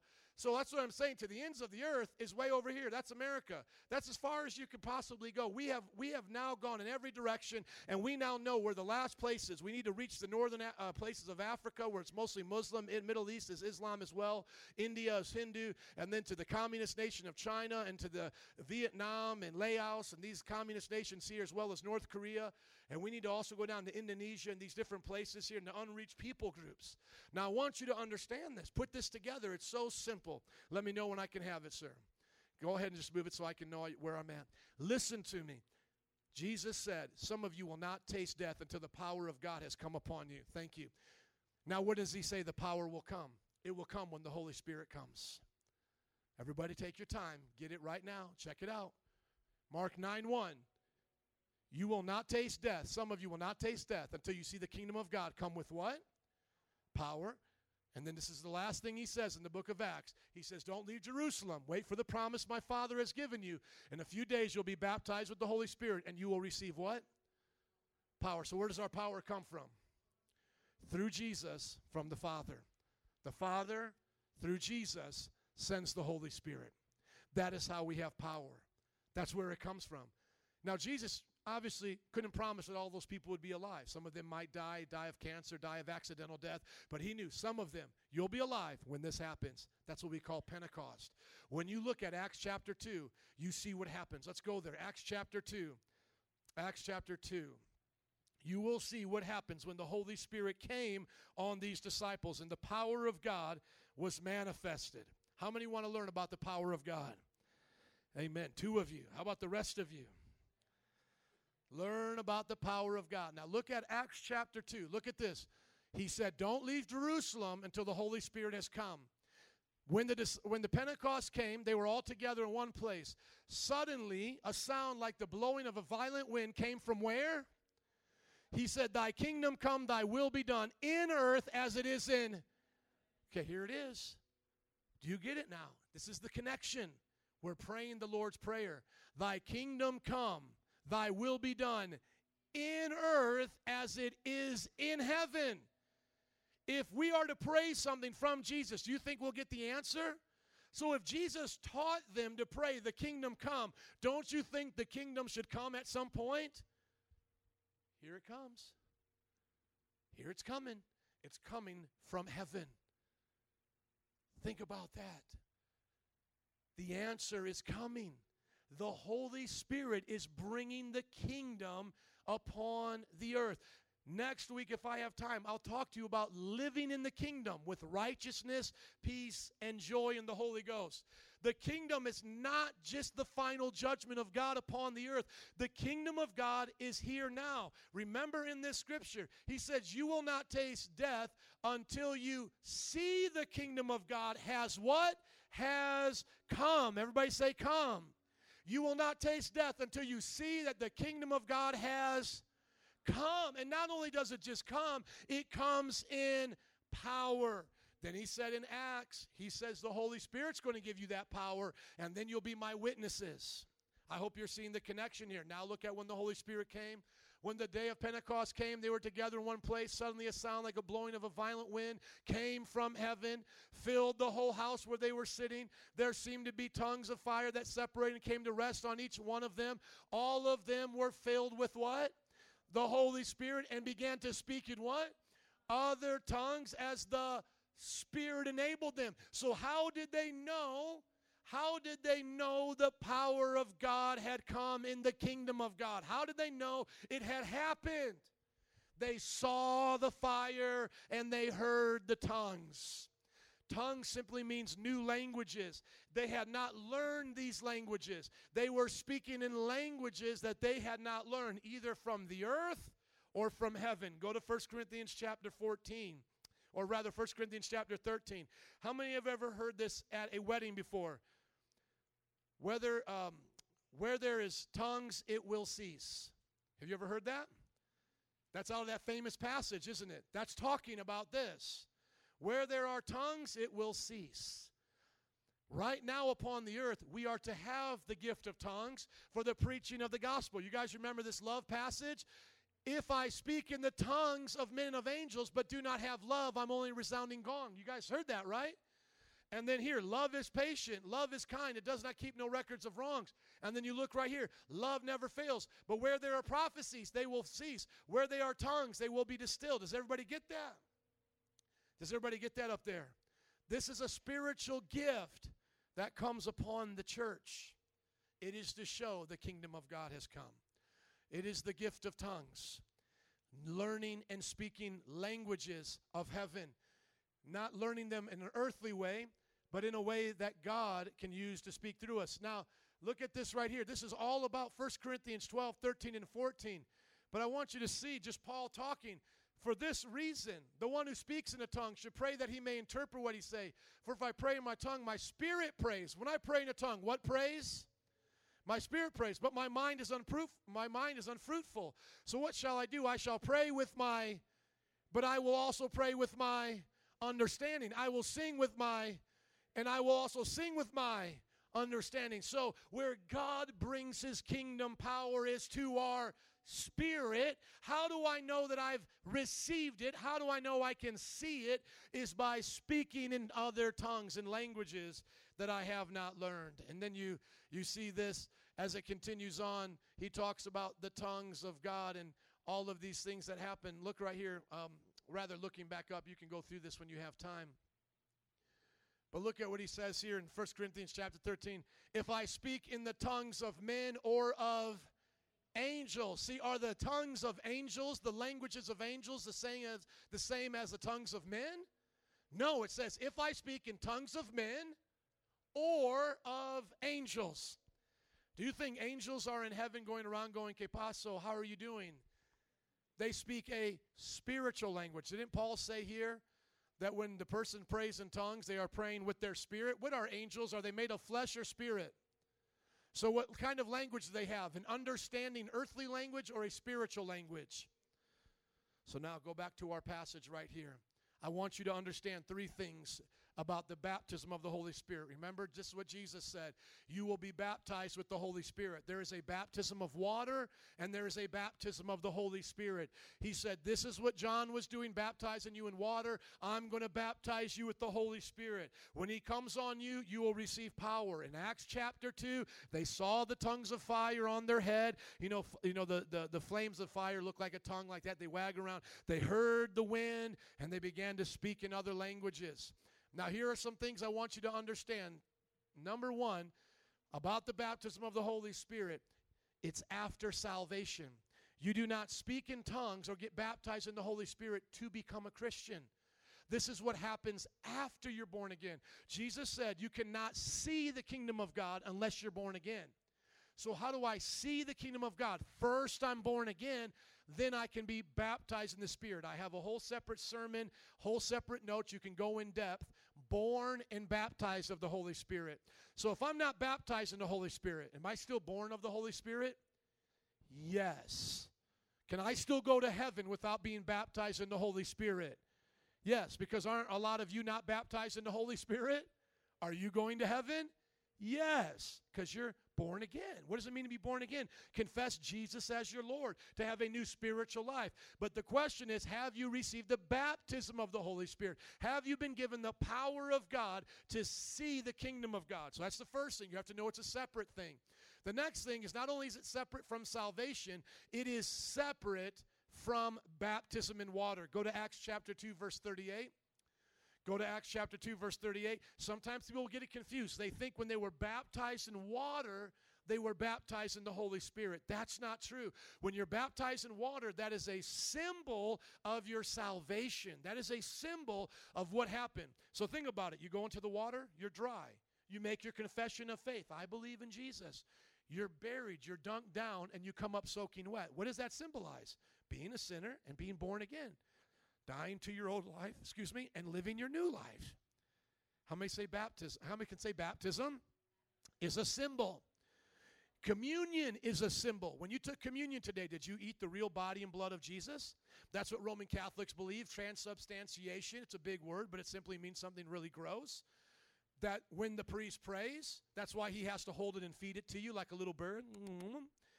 They literally believe it becomes the body and blood of Jesus. Jesus did not teach that. Jesus said it like this Do this at the Last Supper. He said, Do this in remembrance of me. It's in remembrance of him. The same thing is in Romans, Paul said about bapti- baptism that the baptism shows the death, burial, and resurrection of Christ as you have died, buried your old self, and rose to a new life. That is a symbol. The baptism in the Holy Spirit is not a symbol. It is not the same thing as baptism in water. It is an actual event. Just as you are born again of the Spirit, made a new creation, when you are baptized in the Spirit, you are given the power of God with the evidence or the sign of speaking in other tongues, tongues of angels, languages that you have not learned. Peter, at the end of Acts chapter 2, they were speaking in tongues, just so you can see the context, so you don't think I'm making up anything. So they're speaking in tongues. They eventually make their way out to the street. So imagine right now we all get filled with the Holy Spirit, and we've never done it before. No one's ever done it. We're excited. Boom shakalaka. Ba, ba, ba, ba, ba, ba, ba. We're speaking in languages. You run out to the streets. Hallelujah. Praise God. I'm now imagine a carnival going by or a parade. This was during the time of, of uh, Pentecost. There's a big festival going on. You would draw a crowd. The people came to them, made fun of them, and said they had too much wine. You see, if you come to a church like us, you would think people might be drunk. Because you ever been around a drunk person? They just kind of babble and just kind of say silly things like this, you know. You see, that's what a drunk person does. And so a person speaking in another language, you might think they're drunk, especially if they're crying, weeping, falling down, being loud. Drunk people are loud. Are you listening? Ain't no high like the most high. I'm still, I'm, I'm still addicted. I'm just addicted to Jesus. Now watch this here. They say, You're drunk. Something's crazy. No. This is what Peter says at the beginning of his message. He says, These people aren't drunk as you suppose. It's only nine in the morning. No, this is what was spoken by the prophet Joel. In the last days, God says, I will pour out my spirit on how many people? All people. Your sons and daughters will what? Prophesy. Young men will see what? Visions. Your old men will see or dream dreams. I will pour out my spirit. They'll prophesy. I'll show wonders in heaven above and signs on the earth below. And then it gets really bad towards the end. You see, we see the moon turn to blood. People thought that was last week. No, when this moon turns to blood before Jesus comes back, the sun will also be darkened in Australia. So while we were seeing a blood moon here, Australia still had their sun. You understand they're a different part of the hemisphere. But next time when it happened, or not next time, but when God's judgment comes, blood moon, very similar to what we saw last week, but their sun will be black as well everything pitch black, everything going crazy. Jesus is coming back. But now, until then, we are to be these spirit filled men and women going out and prophesying, doing the things of God. So, at the end of this message, Peter says to them, or rather, the people say to Peter, they get so convicted because they are very impressed with what's going on now. When the people heard this, they were cut to the heart and said to Peter and the other apostles, Brothers, what shall we do? We hear you talking about this, the power of God. We're seeing it. We think it's crazy. Now look at what Peter says repent and be baptized, right? Repent and be baptized. You first got to get saved, be born of the Spirit in the name of Jesus Christ for the forgiveness of sins, and you will receive what? The gift of the Holy Spirit. You will be baptized with the Holy Spirit, as it says in another place, but right here, you'll receive. So repent, baptize, gift of the Holy Spirit. I get saved, baptized in water, baptized in the Holy Spirit. Some might say, well, this crazy stuff was only for the first disciples. We're not supposed to do that. No, Peter goes on and says, the promise is for you and your children, and for all who are far off, for all, all whom the Lord our God will call. Now, look at what Peter says here. This is so for us. With many other words, he warned them and pleaded with them save yourselves from this corrupt generation. Am I not pleading with you and are not Christians pleading the same plea today? We're saying the same thing. Save yourself from this wicked generation by coming to Christ and receiving power. And the Bible says 3,000 people accepted that message that day. They were saved they were baptized in water, and we can assume they were filled with the Holy Spirit. So, what is it we're learning? Is that number one, the baptism of the Holy Spirit comes after salvation. It's different than the baptism of water. And then lastly, we see it's for everyone at all times. Everyone who calls upon the name of the Lord is saved, can be filled with the Holy Spirit. Now, I have gone through the a book of Acts and I have shown every single one of the instances where the Holy Spirit is poured out. Acts chapter 2, we have just read about. Oops. Acts, uh, Acts chapter 2, where's that at? Did I just lose my sermon here? Give me a second, I'll find it. I went through Acts, uh, the whole book of Acts to show you what the Holy Spirit looks like when it's pouring out and coming down. Here are just how to get there, by the way, on the website. See how easy that was? Wasn't that cool? Now look at this right here. Look at this chart here. You've read Acts chapter 2 with me. When the baptism of the Holy Spirit came, what are the evidence the kingdom of God was with them? They spoke in tongues, and then they had wind and fire, right?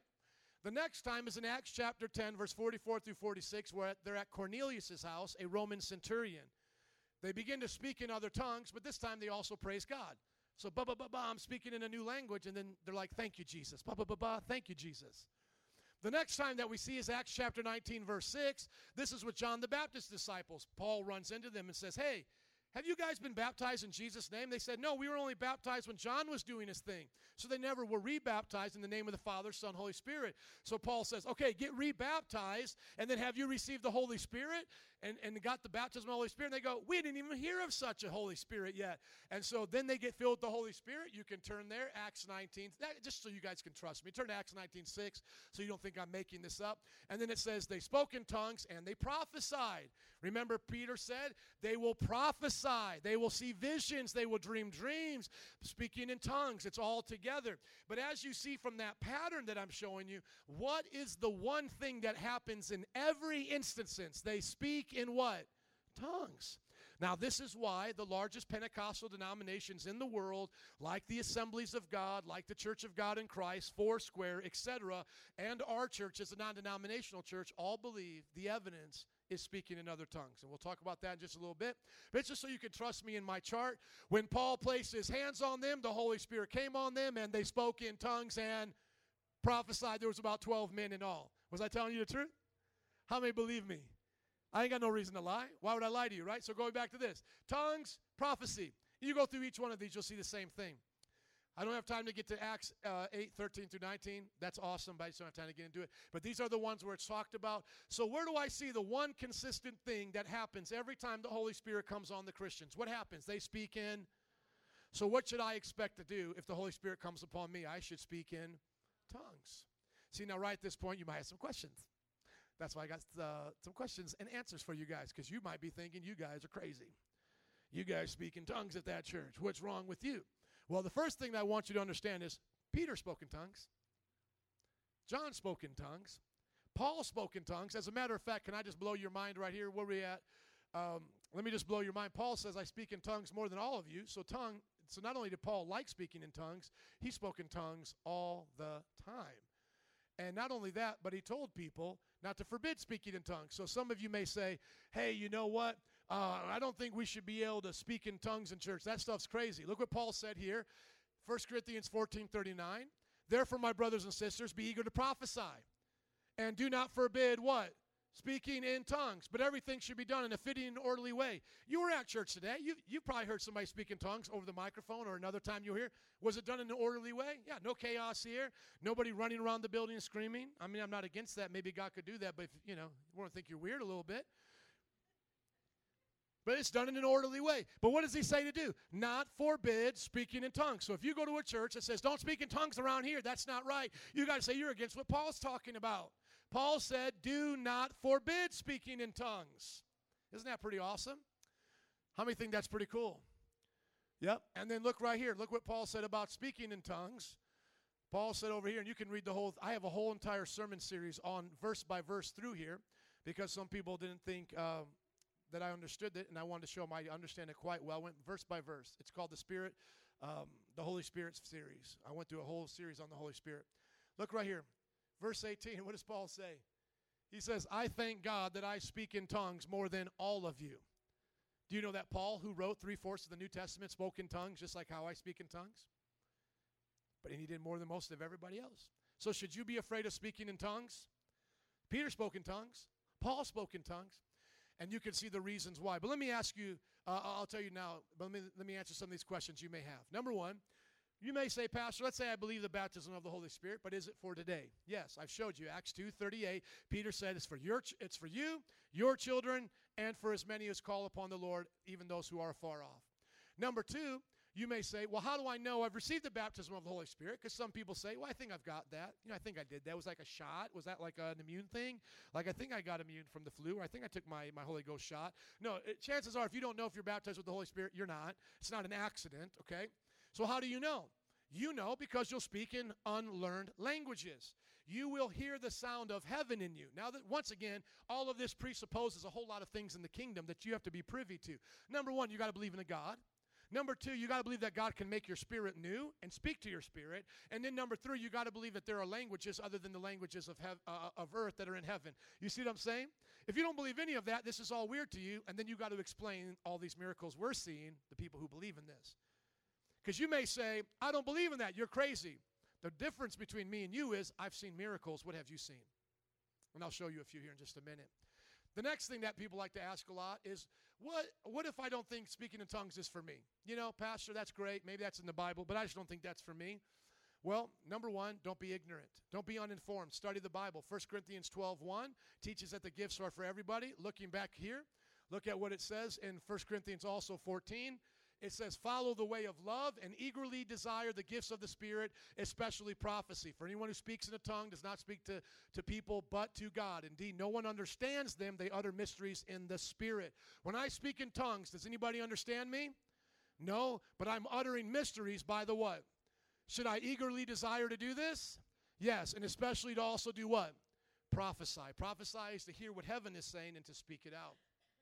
Be honest with me right now. How many of you did not even know these verses were in your Bible? Raise your hand. If you didn't even know these verses were here tongues, prophecy, and all of this. Okay, let's be honest.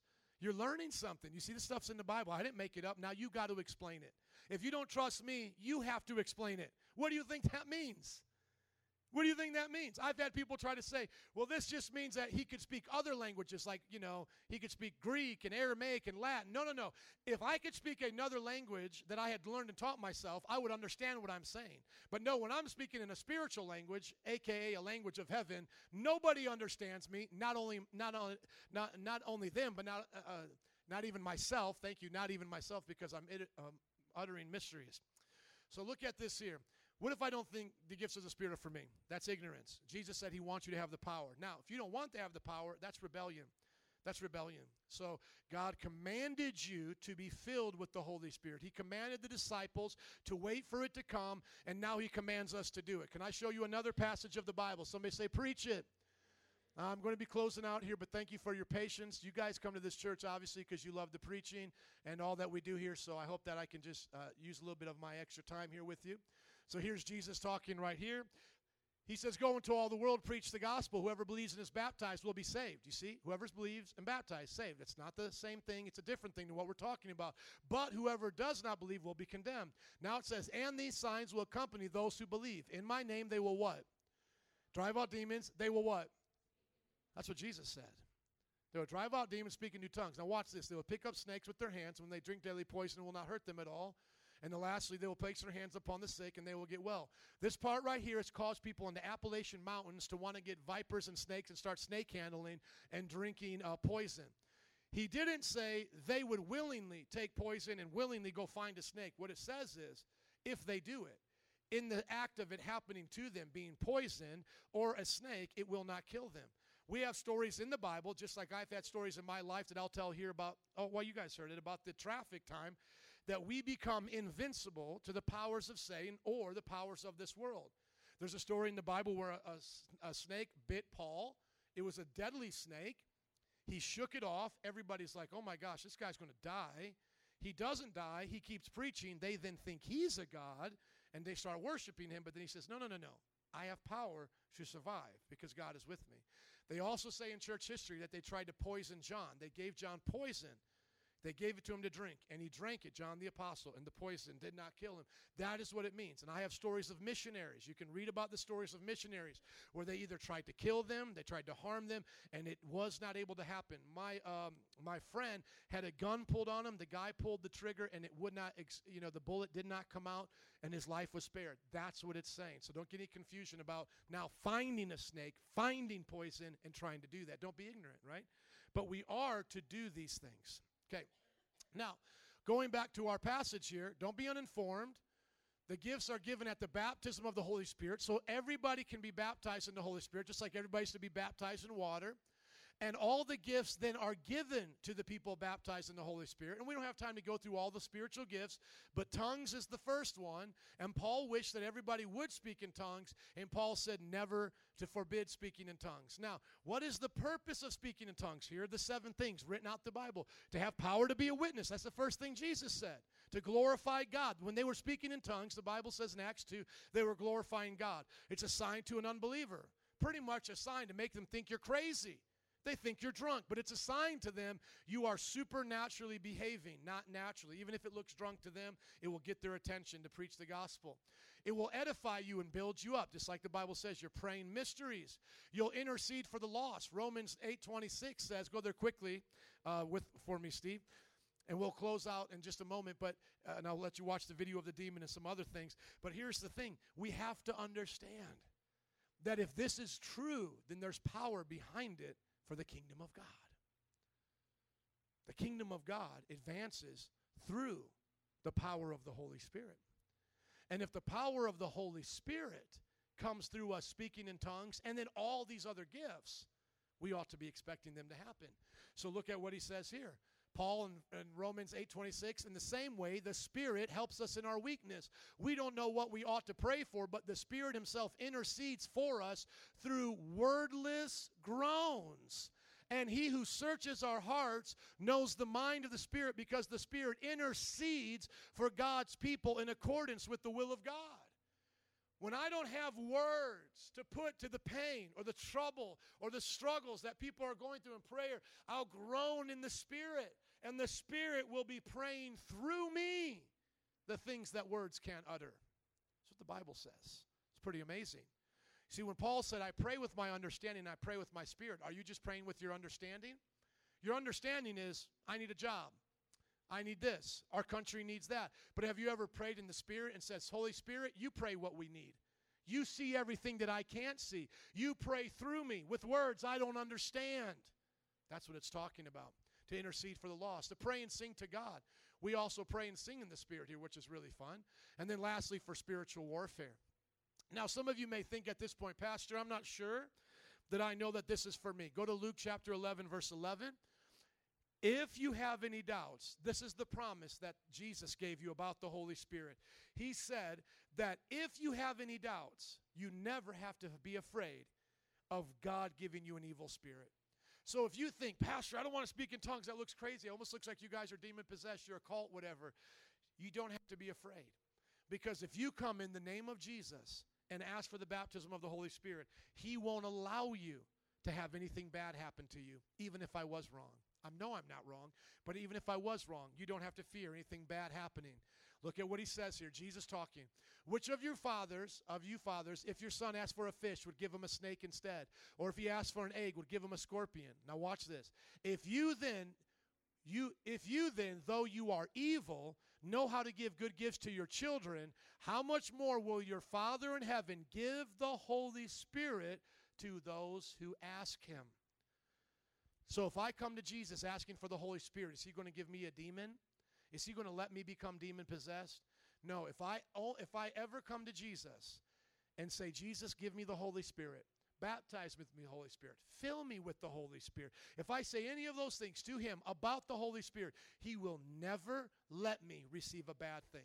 Even if Joe was wrong, if you're asking for the Holy Spirit, your Father, is God your Father even if I was wrong? Let's say us Pentecostals, we were wrong. 600 million on the planet right now. 600 million Pentecostals believe exactly the way I believe. Let's say we were all wrong, right? We're 80% of evangelical churches. All over the world, majority of people speak in tongues, 80%. Latin America, the biggest Pentecostal nation is Brazil. Talk to Lada from the first series, service. Lada will tell you about how powerful the church is in Brazil. Speaking in tongues, there are churches of over 100,000 members in her country. Our biggest church in America is 40,000 members. There's a church in South Korea of over 400,000 members. The church around the world, I'm going to show you a video here in just a minute of over a million people hearing the gospel preached and a man speaking in tongues and the power of God coming. I'm going to show you all this, but listen to me. Let's say we were wrong. You still don't have to. I'm talking about Lada right there. Is the church of Brazil on fire? Are there a lot of Pentecostal tongue talkers? In Jesus' name, amen. Now, watch this here. You don't have to be afraid. You don't have to be afraid. Let's go here in closing.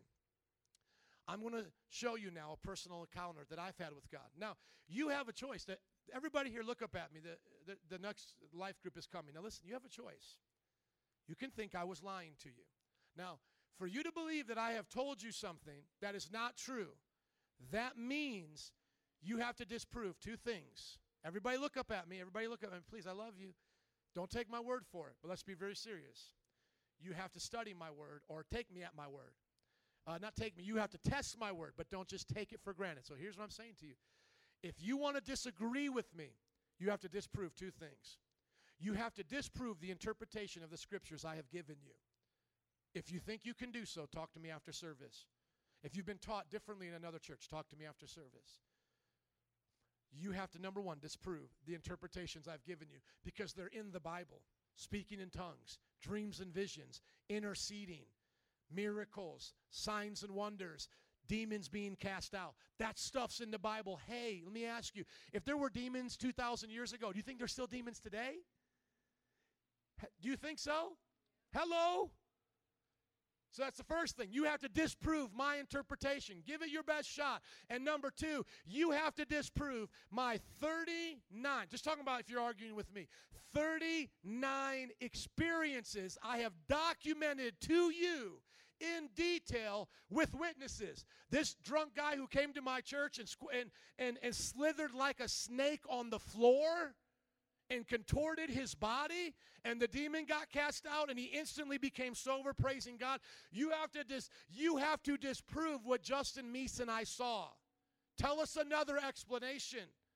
The mother here the mother that i took time i took four hours to write these stories.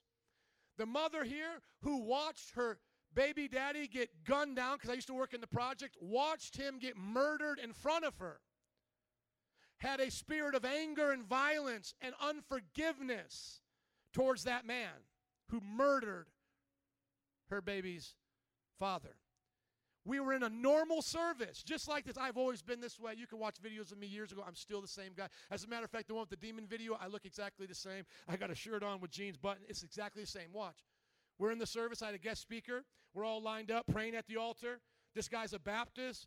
He didn't believe in the baptism of the Holy Spirit, any of this stuff the woman starts screaming in pain, screaming at the top of her lungs. He doesn't know what to do with her. He's used to the black church. Ah, I feel Jesus. But this wasn't, ah, I feel Jesus in the black church. This was, ah, like pain. He says, Pastor, help me. That's why now, whenever guests come, I stand right behind them.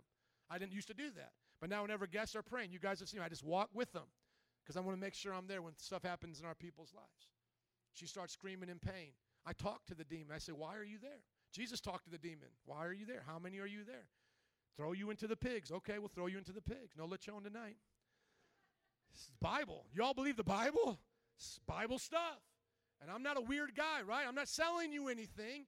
So you can either disprove the con you can disprove my interpretation or you got to disprove these stories.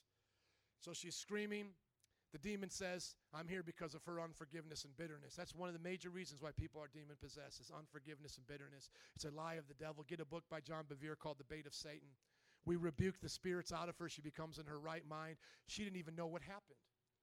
My wife, my wife was brought up in a church, had never seen any of these things. A guy came, sat in the back of our church one day, called up one of our leaders, and said, I had to leave early because I started feeling so uncomfortable in your service. A lot of people feel uncomfortable in our services, especially when we get to worship and we get to prayer. It's not just that they're bored, they feel very uncomfortable, they feel very anxious, they feel very itchy sometimes. This guy had to leave, he had to get out. He called up one of our leaders and he said, Something's been wrong with me since I've been in your service. What happened to me? While he's on the phone with one of our leaders, he starts screaming at him. Guy calls me, I call him back, I get the address, I go over there. My wife's never seen it. We go over there, she's never seen a demon cast out. I go and talk to the guy, he's totally normal. He's just like, I don't know what's going on. I just feel angry on the inside. We just say, okay, let's sit down and pray. The moment I say the word Jesus, he goes into convulsions, he tries to fight me. But then when I said Jesus again, we cast out the evil spirits, and it was because he was molested as a child, and he was so angry and hurt towards his molester, and we told those demons of abuse and anger to leave. These are the things I've seen in my life. So you have to, if you don't believe this now, and you go walk out here and you just want to go do Halloween trick or treat nonsense, you have to ask yourself, did this man misinterpret the Bible? So go back and study if you don't believe me. Study the Bible. Jesus cast out demons, the apostles cast out demons. They're speaking in tongues, they're prophesying. God in heaven is all around those guys. And then number two, you got to disprove a video like I'm going to show you right now. Are you ready for the demon to cast out? Let's cut off the lights and make it even more scarier. So, So let me just set this up for you. It's only it's only weird at the beginning. Let me just set it up for you. It's very it's very simple. Here I am, t-shirt, jeans, and the reason why I keep saying this is is because some of you have watched TBN or been to other churches and and you get this idea that these guys are playing fake. They may be playing fake. There may be fake dollar bills. Doesn't mean there's not a real dollar bill. Hello. I'm in India, got done preaching just like this. I get ready to start praying. This guy out of the middle of nowhere starts screaming in pain, just like it happened with Jesus, screaming in pain. As, and I could talk about healings another day, I'm talking all about demon possessed people. Uh, he's screaming in pain. They, sat, they have to bring him to me. He's screaming. He's on the floor. He's, he's shaking. He's in convulsions. They bring him to me, and this is what happens. This is what happens. He gets set free.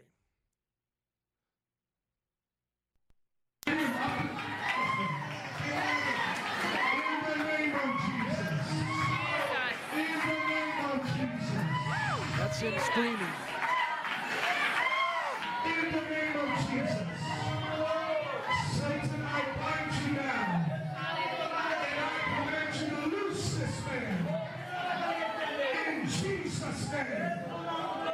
Jesus'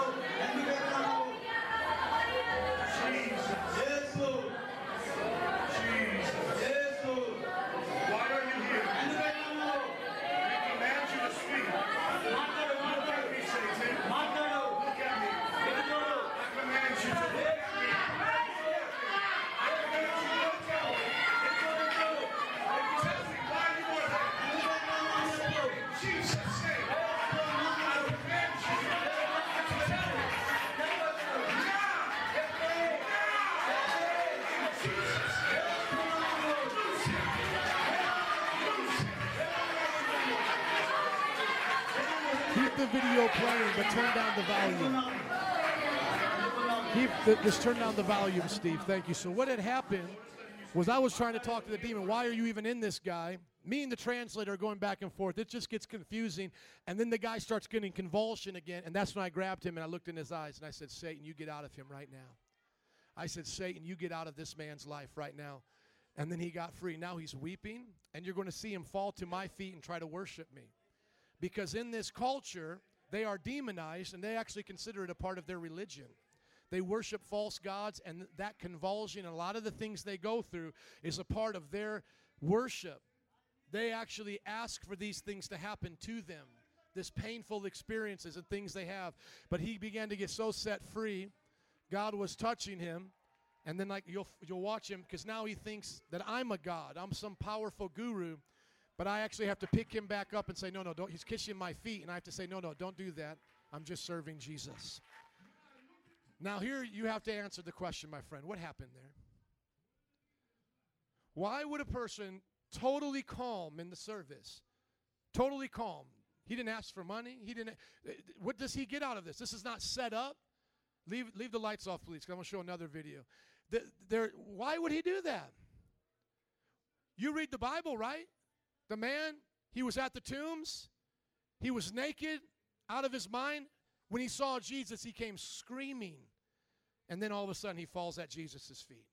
And Jesus talks to the demons and then casts them out. Why do you think that happens? So you got to ask yourself is, is my pastor telling me the truth? I was there.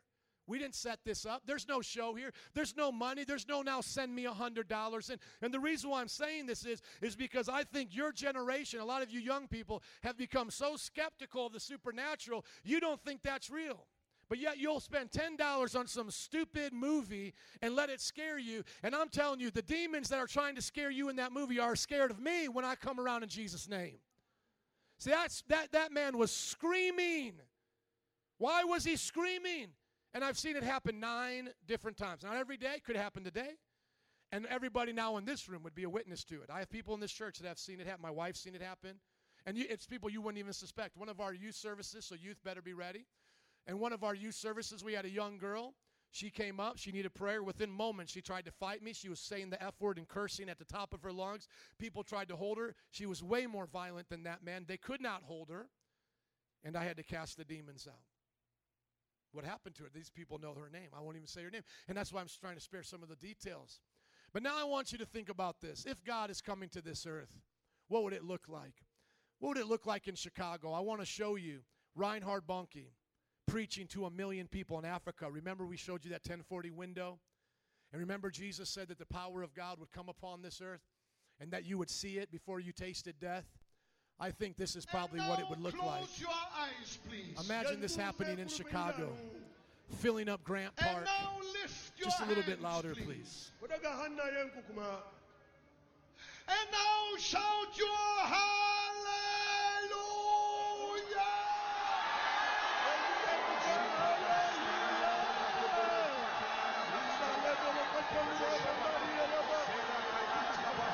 Listen to them speaking in tongues.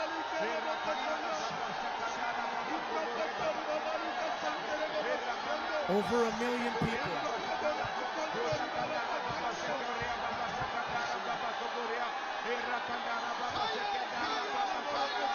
Fire, fire, fire. Isn't that what the Bible says it would look like? Now, in closing, what we have to do, in closing, just keep this right here. In closing, yeah, just I'm going to pause it here. In closing, this is what we have to do. We have to ask ourselves now, not about disproving Joe, let's put that to the side. Ask yourself this question Are you guys better than these Africans? Why do you think a million Africans went out to their park to hear that preacher speak in tongues and pray for them? Why do you think that's happening there? You know why? Because they're not distracted by their video games. They're not distracted by their 401k. They're in a community of poverty. And they're in a place of false religion, whether it's the ancestral religion that they learned from the culture that they're in or from Islam, and they are so desperate for the power of God. See, are you desperate for the power of God? Would you get break every chain just on the audio? Because I'm going to need the, the altar workers to come up. Your altar workers, would you come, please? Let's get ready to close. But I want to ask you that. Are you desperate for the power of God? Just turn on the back lights over here as well, gentlemen. Thank you. You see, because they're desperate for God. That's why I don't think I've seen as many miracles in my church as some of my friends in other churches. We have a friend that works in Mozambique, Africa, and she always tells me she's here, she's watching the death here, the blind see. She's seeing demons cast out in many of their services. Keep the light off over the altars, please. And I believe it's because they're desperate. You see, they're willing to do what we're not. The Bible says it's so hard for the rich to enter the kingdom of heaven. It's so hard. It's easier for a camel to walk right into a needle than for the rich to be saved. Do you know who the rich are today? You guys. Us. We're rich compared to the third world. I've been to India three times, seen the villages, dirt floors, huts. I've also been to a village in Mexico, Chilapa. Preach there. Same thing. Third world is third world no matter where you are. Nepal, India, Mexico, it all looked the same. The ghettos of New Orleans all look the same. But this is what rich looks like to Jesus. You have money, you have a car, you have a house, you have an education. You're so smart, aren't you? You think you got it all figured out. You don't need what those Africans need, do you? You don't need what that Indian man needed, right? And Jesus says back to us it's hard for you to get in. It's hard because you think you have everything you need. That's why there's empty chairs here, but not in Africa. If this was an African church, you saw me preaching there in India, they would put 400 people in this place right now if I was in India. In Africa, same thing 400 people. This place would be packed every service. You know why? Because they can't go to the government for health insurance. There is none. You're sick, it's either God heals you or you die. You're demon possessed. They don't have mental. health. I'm not saying everybody that's mentally ill is demon possessed, but a lot of them are. I've had over 30 homeless people in my house. A lot of them are demonized from their drugs and their lifestyle. I was demonized for my drugs and my lifestyle, and they don't have the clinic to put them in. I was in the projects and a naked man running through the streets. Naked man in the projects. Hello.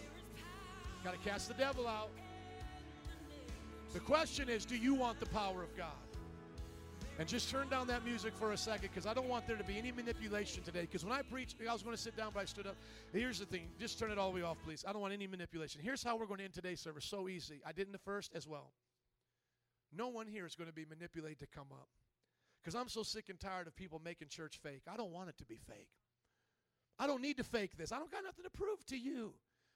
I, why, why would you know what I'm saying? I love you, but I have nothing to prove to you. If you want the baptism of the Holy Spirit, this is what we will do. We'll do what Paul did in Acts 19 lay hands on you, pray for the Holy Spirit, and ask you to speak in other tongues. If you don't want to, you don't have to. So, this is what we'll do we'll pray, dismiss, no extra altar time, none of that. Boom. I know I've kept you long enough. Have a great day, have a great week. And I always say this to people if you don't like how I preach, go to Armitage Baptist. They're another great church, but they don't believe in the gifts of the Spirit. That's fine. Go to another church and have their pastor debate me. I'll meet him right here, Pastor Lyons, and I'll tell him why he's wrong. But I know a lot of Baptist Baptists filled with the Holy Spirit. But I don't want you to stop serving God. You don't want to speak in tongues, you want another good church, don't stop serving God. Go to a Baptist church, and I hope you find the truth there. You hear my heart? Go to Moody. But if you want a good spirit filled church, start here. You know other spirit filled churches? Chicago Tab, New Life Covenant, Living Word, Life Changers, all these spirit filled churches, powerful churches. Now, watch. Here's how we're going to do it. It's not about you, it's not about me, it's about the kingdom. Here's how we'll end. I'm just going to pray. If you want to come up here and pray to receive the baptism of the Holy Spirit, this is all they're going to do. Nothing up their sleeve either. This is all they're going to do. They're going to say, Father, we ask in the name of Jesus, you baptize them with the Holy Spirit. Just like Paul did. That's it. Baptize them with the Holy Spirit. If that's you coming up for prayer, the Holy Spirit's not going to wag your tongue around. He didn't do that to you to get you saved. He's not going to do it to you now. Just listen to your spirit. If you hear, if you know the voice of God, if you hear His voice speaking in another language, speak it out. Now, what if somebody cries? That's okay. People cry in God's presence. When somebody laughs, that's okay. People laugh in God's presence. If we opened up this electricity box and had everybody touch it, we would all have different reactions. Some would be like, woo! Others would be like, ah, ah, ah, ah you know? Sometimes people in churches like this, they fall down. You know why they fall down? Because they can't stand up anymore. That's okay. You want to kneel? You want to stand? You want to run? You want to cry? It doesn't matter. But this is what we're going to do. Say, Lord, fill them with your Holy Spirit. You listen for the Holy Spirit and then speak it out. Those of you who are already filled with the Holy Spirit, stick around to encourage those who are not and just pray in tongues. Let's just pray in tongues like they were in Africa. Amen. In Lagos, Nigeria. Let's just do that. And then, if you want to be filled again or to have the gifts of the Spirit stirred up in you, come on up here. We'll pray for that because Ephesians says, be filled and continually filled with the Holy Spirit. Don't be drunk off of wine, but be filled with the Holy Spirit. So you don't even have to stand. I'm going to pray a prayer dismissal. You can cue up the music for me, Steve. Thank you. If you want to receive the baptism of the Holy Spirit after I pray, you may come up. Otherwise, don't be don't feel bad. No condo bondo here. You are free to do whatever you got to do, even if it's late and you got to go. I understand. Father, we thank you. We have been in a series about the kingdom. We're learning about it. We understand it more now. Lord, we searched your word and we saw clearly that the kingdom would come to the disciples while they were alive. You did that through the baptism of the Holy Spirit you said John baptized in water, you came to baptize in the Holy Spirit. When they received it, they spoke in other tongues. And a lot of other cool things happened, but that was the main thing that happened over and over again. You gave us the Apostle Paul, who himself spoke in tongues more than all of us, to teach us that we should eagerly desire it and to believe that you could use us with these gifts to change the world. You said that if we seek first your kingdom, being your witness, being your disciple, and your righteousness, you then would add all the other things we need. So, the best kind of businessmen are those baptized in the Holy Spirit, speaking in other tongues. They are seeking your kingdom and you're blessing them at their business. The best kind of mothers are those baptized in the Holy Spirit, speaking in other tongues, and you blessing them to do the work of a mother. So, Lord, let us all receive the free gift and the power that it brings. And I humbly ask that we would all see your kingdom come on this earth and in this earth more than we ever have before. In Jesus' name. And can everybody say, Amen? Would you bless them with me one more time? Praise God. You are dismissed. God bless you. Have a wonderful day. If you need prayer for the baptism, Steve's turn it up. Come on up and join us if you need prayer for the baptism of the Holy Spirit. Jesus. Put it up just a little bit louder for me, please. There is power today. There is power today in the Holy Spirit. Hallelujah, hallelujah, hallelujah. Oh, Rabakota na na na. Come on, those already baptized in the Holy Spirit sticking around for the after party. Just begin to speak in those unknown languages. Oh, la la la ba ko ta la la la ba ke te le le le. Speak out those mysteries to the Lord. Oh, yes, God. Yes, God. More of your power. Oh, there's an army rising up in this place. Rising up. Just a little bit louder, Steve. Help me sing to it. Come on. Maybe turn up the monitors for me, too, please. Thank you. Come on, those who are filled with the Spirit, just speak in other tongues. Those who are asking for it, just humble yourself. Trust that God's going to give you a good gift today. Thank you, sir. Perfect. Rising up. Oh, there's an army of Holy Ghost filled disciples rising up. Rising up. Fill your people, Lord. Fill your people, God. Rising up. Oh, na na na Those who are receiving prayer, just listen to the sound of heaven in your heart. You'll hear it just like I've heard it and many others. Oh, ma, ma, ma, ma, ma, ma, robo, ba, ba, ba. Listen to the sound of heaven and just pray out whatever you hear in your heart.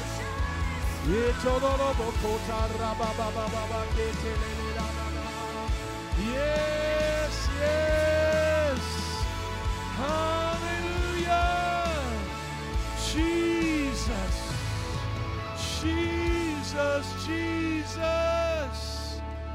Hallelujah, hallelujah. There is power in the name of Jesus.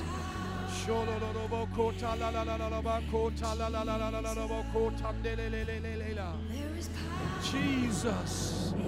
Fuego. Fuego. Fuego en el nombre de Jesucristo.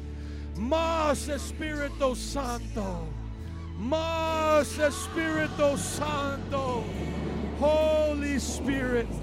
You can turn down the monitors now, sir. Thank you. But just keep it on repeat. Más Espíritu Santo. Holy Spirit, we need you. Holy Spirit, Holy Spirit.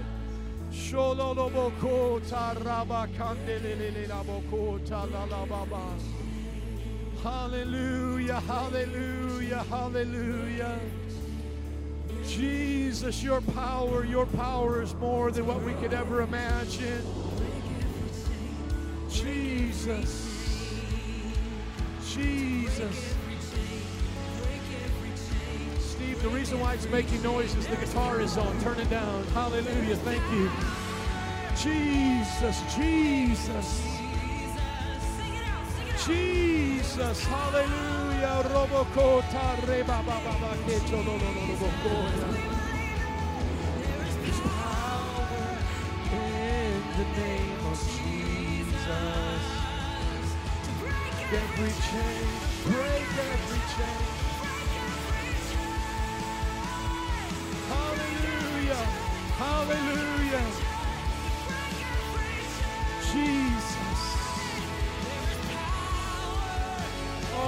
God, we believe in you today. We believe in you today. Those who are here, pray for a miracle that you need in your life. In this atmosphere of faith, pray and believe today. Pray and believe for that lost loved one to come home. Pray that God will give you words of wisdom and knowledge and prophecy for the lost, just like Jesus had for the woman at the well. Use us, God. Use us, Jesus. Oh.